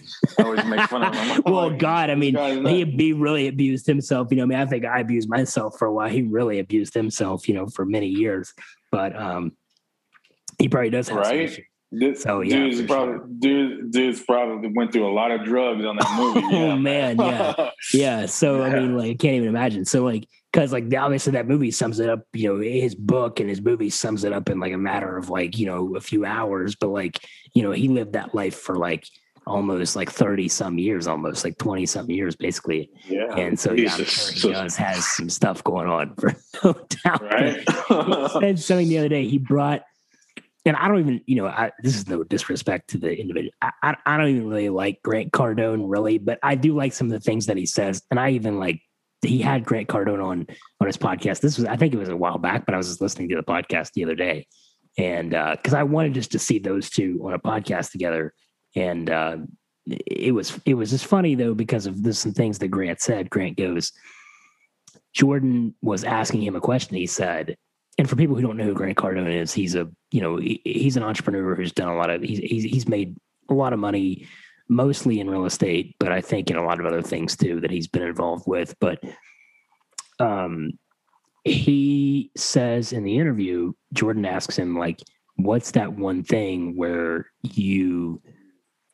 I can't remember what he says how he said it, but it's like he's asking him basically like, you know, what do you find is the one thing that's the most successful? And, and he goes, he goes, I'll tell you this. He goes, the person that's looking for that for the thing typically it just means they don't want to do the work. And I love that because it's so true. And it's like that for everything is like I like to think of myself as a as as like I can get anybody to the goal, health, fitness, biohacking wise, wherever they want to be I have, I feel like I have the ability, the knowledge. I, I definitely have the network, no matter even if I feel like I lack somewhere in a, in a place, I have the network to be able to take anybody there. I'm very confident with that.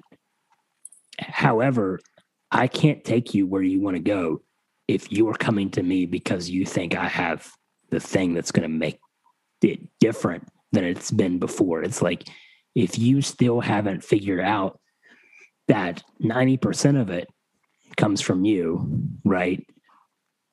Then the 10% that I give you, which is like the 10% where you could say is like, it's a huge part, but without the 90% of your work, of you wanting to apply it, it's never, it's never going to happen. It's never going to work because I don't have a secret to give anybody, right? And I think a lot of people assume that like because of certain things that I say, because of kind of how when I say like I can get anybody into the shape that I that they want to be in, regardless of their goals or why they're doing it, they think it's because I have some like I have some like trick, right? And a lot of coaches will sell you on the back like they they they'll say you like, oh, I have the trick.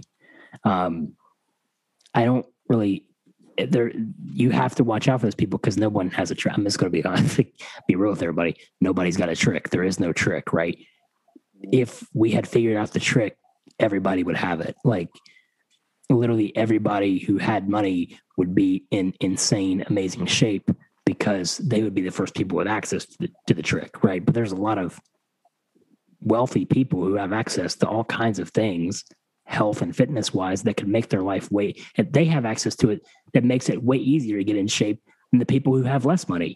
But the thing is is like there's still a lot of those people that aren't in great shape. So that shows you that like no matter where you sit in the tax bracket or whatever you still regardless of what you have whatever you have access to if you don't want to put the work into it you're never going to get in what like you're never going to get out of it what you think you're you know putting into it because you're not putting anything in. If you're not putting the work in, you're not putting anything in. You're trying to shortcut everything, man, and and that's the problem. Um, that's a huge problem. Um, there's a mentor uh, I hope I don't butcher this, but he says there's four pillars of success. And I've got it actually, I've got some notes here. Um, so I actually am not going to mess it up. But long story short, um, there's four major pillars. The first major pillar is be a perfectionist when it matters. And what you say right now is, hey, don't dodge the hard work. Yeah, can't. You can't. So that you have to be a perfectionist at. You have to be a perfectionist at just working hard in the beginning. Mm-hmm. In the beginning, you have to work hard. Whatever it is, you have to work hard at it in the beginning. And it's just like a plane or just like anything. Most of the plane, most of the plane's effort is 80 to 90% in the beginning and getting a plane up in the air, then you're just coasting. Then it's 10 or 5%. Right. So so it applies just the same. And so the other three pillars are guess what? Yep, hard work. Number three, um, you know, being diligent and actually choosing the right thing. Like if I was to, if I were to go try to play for the Los Angeles Lakers, that's not the right decision, bro. I'm 35. Okay. like yeah. that's not, I'm kind of a fucking moron if I think I can play for the Lakers. Okay. Mm. That's not the right decision. Okay. That's not. And so you have to be kind of realistic, right? Yeah, Don't you agree? Realism is important. Yeah, I tell a lot of clients who come to me when it comes to bodybuilding aspirations, they have to be realistic, number one. So, and yeah. that's that's a hard one for people to get. Yeah. And the last one is the hardest. And this has been a challenge for me over the past when I first got started. And sometimes it could be a challenge for me because it's not my natural ability. And the fourth one is being organized.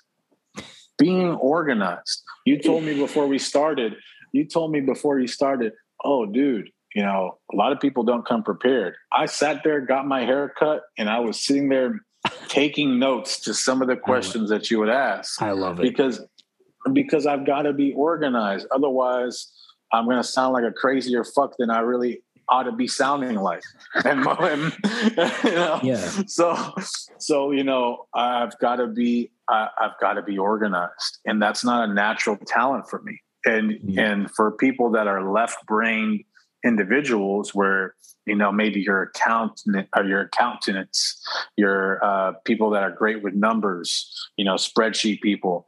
Those accountants those you know majors in you know business accounting and financing those are left brain people. It's a it's easy for them to have structure. It's easy for them but it's not easy for them to always work hard. It's not easy for them to pick the right thing. It's not easy for them to do these things. And so you know everybody's got you know a mixed bag. And so these four things have kind of helped me you know stay the course and help me you know get to those next levels. If i'm not if i fail on a project yeah it's probably likely that you know i wasn't working hard enough or it, i wasn't organized enough the other two i'm always good on because they're naturally right brain activities in my opinion but those other two are kind of left brained activities. So I've got to work on those things because those are my weaknesses. But it goes back to originally what I was telling you. You got to be honest with yourself and you have to have observing ego. You have to step out of yourself and say, you know what? I'm a fucking moron right here, dude. If, if I want to continue to be a moron, mm, you know, my life's going to be X, Y, Z.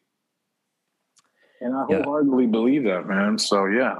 Yeah, I I mean, I'm I'm the type person like like if like I have to I have to be somewhat prepared uh, for what I want, but I for some reason like I, I'm just always the type person too like I'm better left if you just take me and you just you're gonna get the best. You're you're gonna get the best out of me because I'm at my best when I'm at my most like raw, right? Like when you just take me and throw me into the ring of fire, like because the way my mind works, I, something in me just takes over, right? So like I'm not even thinking about what I'm saying. Like I'm literally, like I told you before the call, like we thought, like I'm literally sit there, I'm just like channeling something else, like through me almost, like uh, something that sort of allows me to channel a different side of me that people don't normally see when you take me and throw me in a position where I have to perform. And like that's just you know, and that could be from a like sense of like, yeah, probably I, like the pressure. Yeah, I mean, I, oh yeah, definitely. I'm addicted to pressure.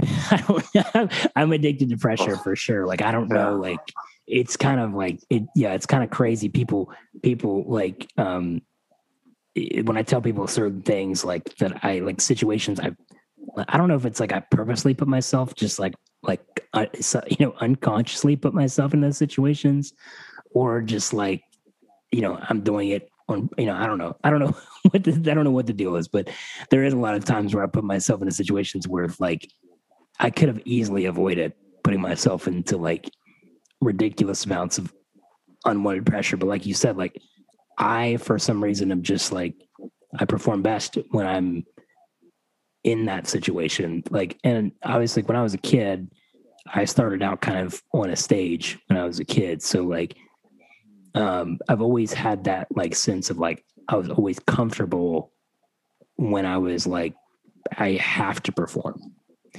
And I think I've only ever gotten anxiety one time when I did a performance, and that was like it has been a long time now.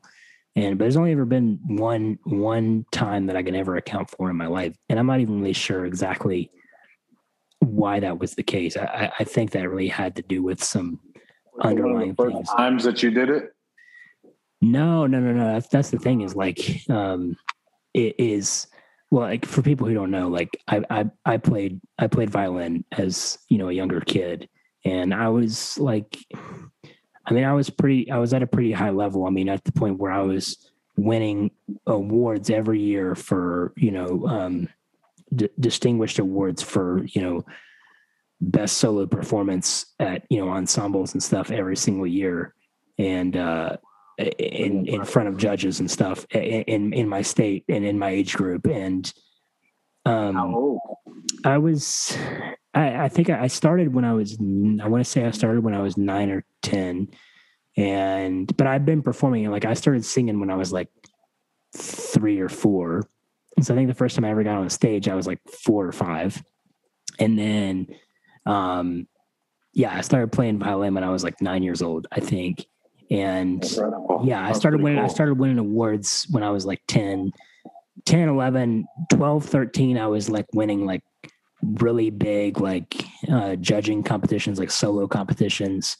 Um, but yeah, for some reason, I and it was literally this. What was crazy about the one situation is that there was this one situation where like it, it, was it wasn't even for a competition it wasn't for anything right? It was literally just for like a it was for like it was like sort of like a just a a family kind of thing like not even like my family that i'm saying like it was for like the families of people of a group that i was a part of um of different solo performances. Everybody kind of had their solo like some people played piano like some people did you know violin whatever like um you know some people played all there's all kinds of different string instruments but for me like um it, it, wasn't even a judging there it wasn't it wasn't a competition. And maybe that was why maybe it was because i wasn't competing therefore you know i didn't it wasn't the same drive but i just remember like for some reason i just had like massive anxiety when it came to like that one performance and i dude i i, I don't want to say like i stunk it up like i from in most people's perspectives, most people couldn't tell that I was that I'd messed up. But like, I, I, it was probably one of the worst performances I've ever given solo wise, and I just remember being so relieved when it was over. Time. How old yeah. were you at that time? Uh, I want to say like, I want to say I was around. I want to say I was around like almost almost fourteen almost 14 at that time. I want to say I was like, yeah, like at, this is this is after I've already been at like a very high level, winning a lot of awards. Uh, you know, I performed in front of a lot of people, you know, before, and uh, yeah, I don't I don't know what it was about, but um, yeah, I've done I've had the same thing happen in in basketball. Yeah, it's um, it's very it's very shocking, you know, yeah. in that moment to yourself. But yeah, I mean, it's it's definitely happened. Yeah, I know what it's like. Yeah, I don't, and I, I could never really figure out like why that. And I think back to that, like that one incident, because it's just not me, right? Like I, like we said, like I, you know, like I really perform best when people just take, like people just take me and just throw me in the ring of fire, and I like got to just figure it out. Um, yeah, you like proving your worth. Yeah, almost. I, yeah, I kind of feel that. I kind of feel yeah. like the same thing because you know what, what um, you know what I like to do when I started. Um, you asked a question earlier. What got you transitioned into real estate? Mm-hmm. Well, I forgot to mention that I used to do door to door sales. That's right. Yeah. Yeah. Right. Okay. I think I talked to you that talked to you initially, and that was kind of the deal of you know my background. I was telling you like, yeah, I used to go door to door. Well, what anyways, were you, what were you selling? Uh, it was it wasn't even really selling. I guess it was uh, just switching people's providers from uh, one electricity company, yeah, to another. And Got Houston it. at the time had a deregulated market. Um, I think it's still the same way, but um, they had a deregulated market, which means nobody has a monopoly on the electricity, mm. and so uh, pretty much you could sell and you know broker all this crazy stuff. So, anyways. Um, you know, I would say I would get dropped off in a neighborhood and they would have like mid shift meetings. They would be like, okay, what do you guys have? How many sales do you guys have? Well, I would tell myself, I would tell them, oh, yeah, I got six sales, bro. And I would only have four. And watch this psychotic, crazy stuff. yeah. I never, I swear to God on my dead father's grave, I had never one night gave them a lower number turning in my sheets. In other words, I if I said six, I always got six. Even if I was at three or four, I never got less than the number I gave them because I wanted that pressure. Mm. I thrived in it. I actually enjoyed it. It was like kind of a uh, like talking shit, like, "Hey, watch what I fucking do, assholes! Watch this." and so, like, I got a jolt of that, and so, you know, it kind of goes into, you know, what you were saying earlier, where you, hey, you got the bad dad saying on your shoulder, "Hey, I think it's time for us to sleep on the ground. You're not, you didn't earn this, dude. Like, hey, let's put the pressure on you. Let's see what you're all about. Let's see what you can do." And so, you know, I kind of have a weird theory on that. And I like to say, hey, we like to we like to know who we are. So yeah. Yeah, I know. I like so for how can how can people find you? Where are the best ways for people to get in touch with you? Uh, you know, uh, get more information about what you do in real estate, um, all that stuff, and uh, also like you know, if you guys follow Joe on Instagram. He he has an Instagram called Whole, Wholesale and is it Wholesale and Chill? Is that what it is? Wholesale and Chill. Yep.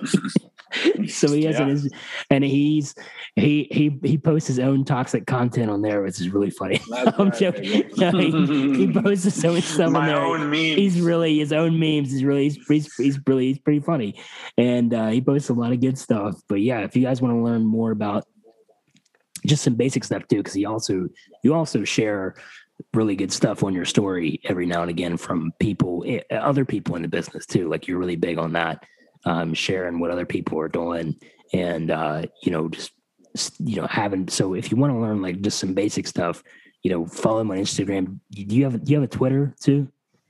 So I had a t- I have a Twitter, but I'm not very active on Twitter. Okay. I basically just use it, you know, to post on Instagram and kind of like share you know, you know, um, you know, positive things and and kind of you know quotes that I think are important for us at this time. So ultimately, you can follow me on Instagram, send me a DM. we only coach um, by a one-on-one basis. So, um, you know, you and I were talking about that. Like we mm-hmm. have uh, a shared a shared goal when it comes to you know our coaching business and a mm-hmm. shared standard and a shared okay. standard. Like we won't take more than you know five to seven clients at a time um, because then if we take on too many, then you know the quality of those students and their education goes down. And sure. so, you know, we're not going to overextend ourselves. So right now we actually have exactly five students and we don't take on more than seven at a time. And so, um, you know, you can reach out to me at Wholesale and Chill. You can go look at my page. Um, feel free to look at the receipts. You know, we have receipts there showing, you know, 40, 50, $60,000 assignment fees uh, twenty, thirty thousand dollar assignment fees, and and we teach people one on one, which means what means to you guys is, hey, you have twenty four seven access to me via email, text message, and phone call. So you have direct access to my cell phone number, which I don't give out to many people. And we walk you through every single step and that means from your marketing to closing your first deal, I'm walking you through every single step. I'm telling you exactly what to send out for marketing. I do the marketing campaign with you. We do a FaceTime phone call. We order the marketing campaign right there live on your laptop. None of the money goes to me directly. All that money goes into the marketing not me directly. So your first cost, I don't want any part of the deposit or any part of the coaching fee. All you have to pay for is the marketing. You can pay, we're so, we've been coaching for so long that we don't need to have a deposit. We don't want, we want to show you kind of like the Wolf of Wall Street. Remember saying, remember that line? It's like, let me show you, you know, your first winner and then we can but we're actually doing it we're not ripping you off but you know it's yeah. it's funny it's funny but you know we walk you through every single step and after you do your first marketing campaign and close your first deal then you can pay us the marketing fee uh, i'm sorry not the marketing fee the coaching fee and you can pay us in increments so we really don't we really don't take our coaching business to scale. We only do that kind of as a fulfillment kind of deal and also a win win deal. So if you go and learn how to do this, we'd love you to bring a deal to us in the future. So it's a win win for me and it's a win win for the student because we're giving you access to a skill that's going to teach you how to bring in. And this is a year long mentorship, teach you how to bring in at least six figures every single year with wholesaling. Yeah. And so for those people, you know, who I talk about all the time, like those of you guys who like, you know, listen, guys, as we all know, the economy is changing. We talked about it on the last episode. You know, the supplement industry is changing. Supplement industries are not going to be able to pay you guys what you guys think that you're going to be able to get paid a year. They're going to have to cut their losses somehow. So you you need to understand that there's never a better time to get involved if you're going to create a second stream of income right now is the time because i'm telling people right now all of the bodybuilders all of the fitness individuals out there if you're still going for that supplementation sponsorship if you think that's how you're going to get paid and i understand everybody just wants to sit around on their couch and not do anything except eat sleep and work out like i get that like i've had that mentality i've been there it doesn't get you anywhere in life. And uh, you know, listen, all the bodybuilders who you guys look up to, the ones who have done the most work, who have made the most success, you know, uh, Jay Cutler being a great example. They they didn't get there by just you know eat, eat, sleeping, and training, and just letting somebody else worry about their money. You got to worry about your own money. Learn, if anything, go on his page, check out what he posts on there. You're, going to learn some things, and um, you know you're going to learn how to at least look into maybe finding a way to create a second stream even if it's not through his mentorship program even if like you know um he has too many clients or he can't coach you at the time. Like, take the time to learn more until he can. And then maybe later down the line, you have more money to work with Joe to spend that money into marketing. Um, you know, these are just things that people in our industry we're going to have to start thinking about because unfortunately, the first thing that people are going to cut when it comes to their expenses as these inflation continues to go up, and it's going to continue to go up, guys. Eh, the first thing they're going to cut is is is people like you and supplement companies, especially right now. You know, we're getting insane numbers on all kinds of shit. I know, you know, like I have my friends who are in the supplement industry. Um, you know, I know major major players in the supplement industry. You know, I have a I have a client of mine who owns Armada Nutrition, which is like one of the biggest distributors when it comes to supplement manufacturing.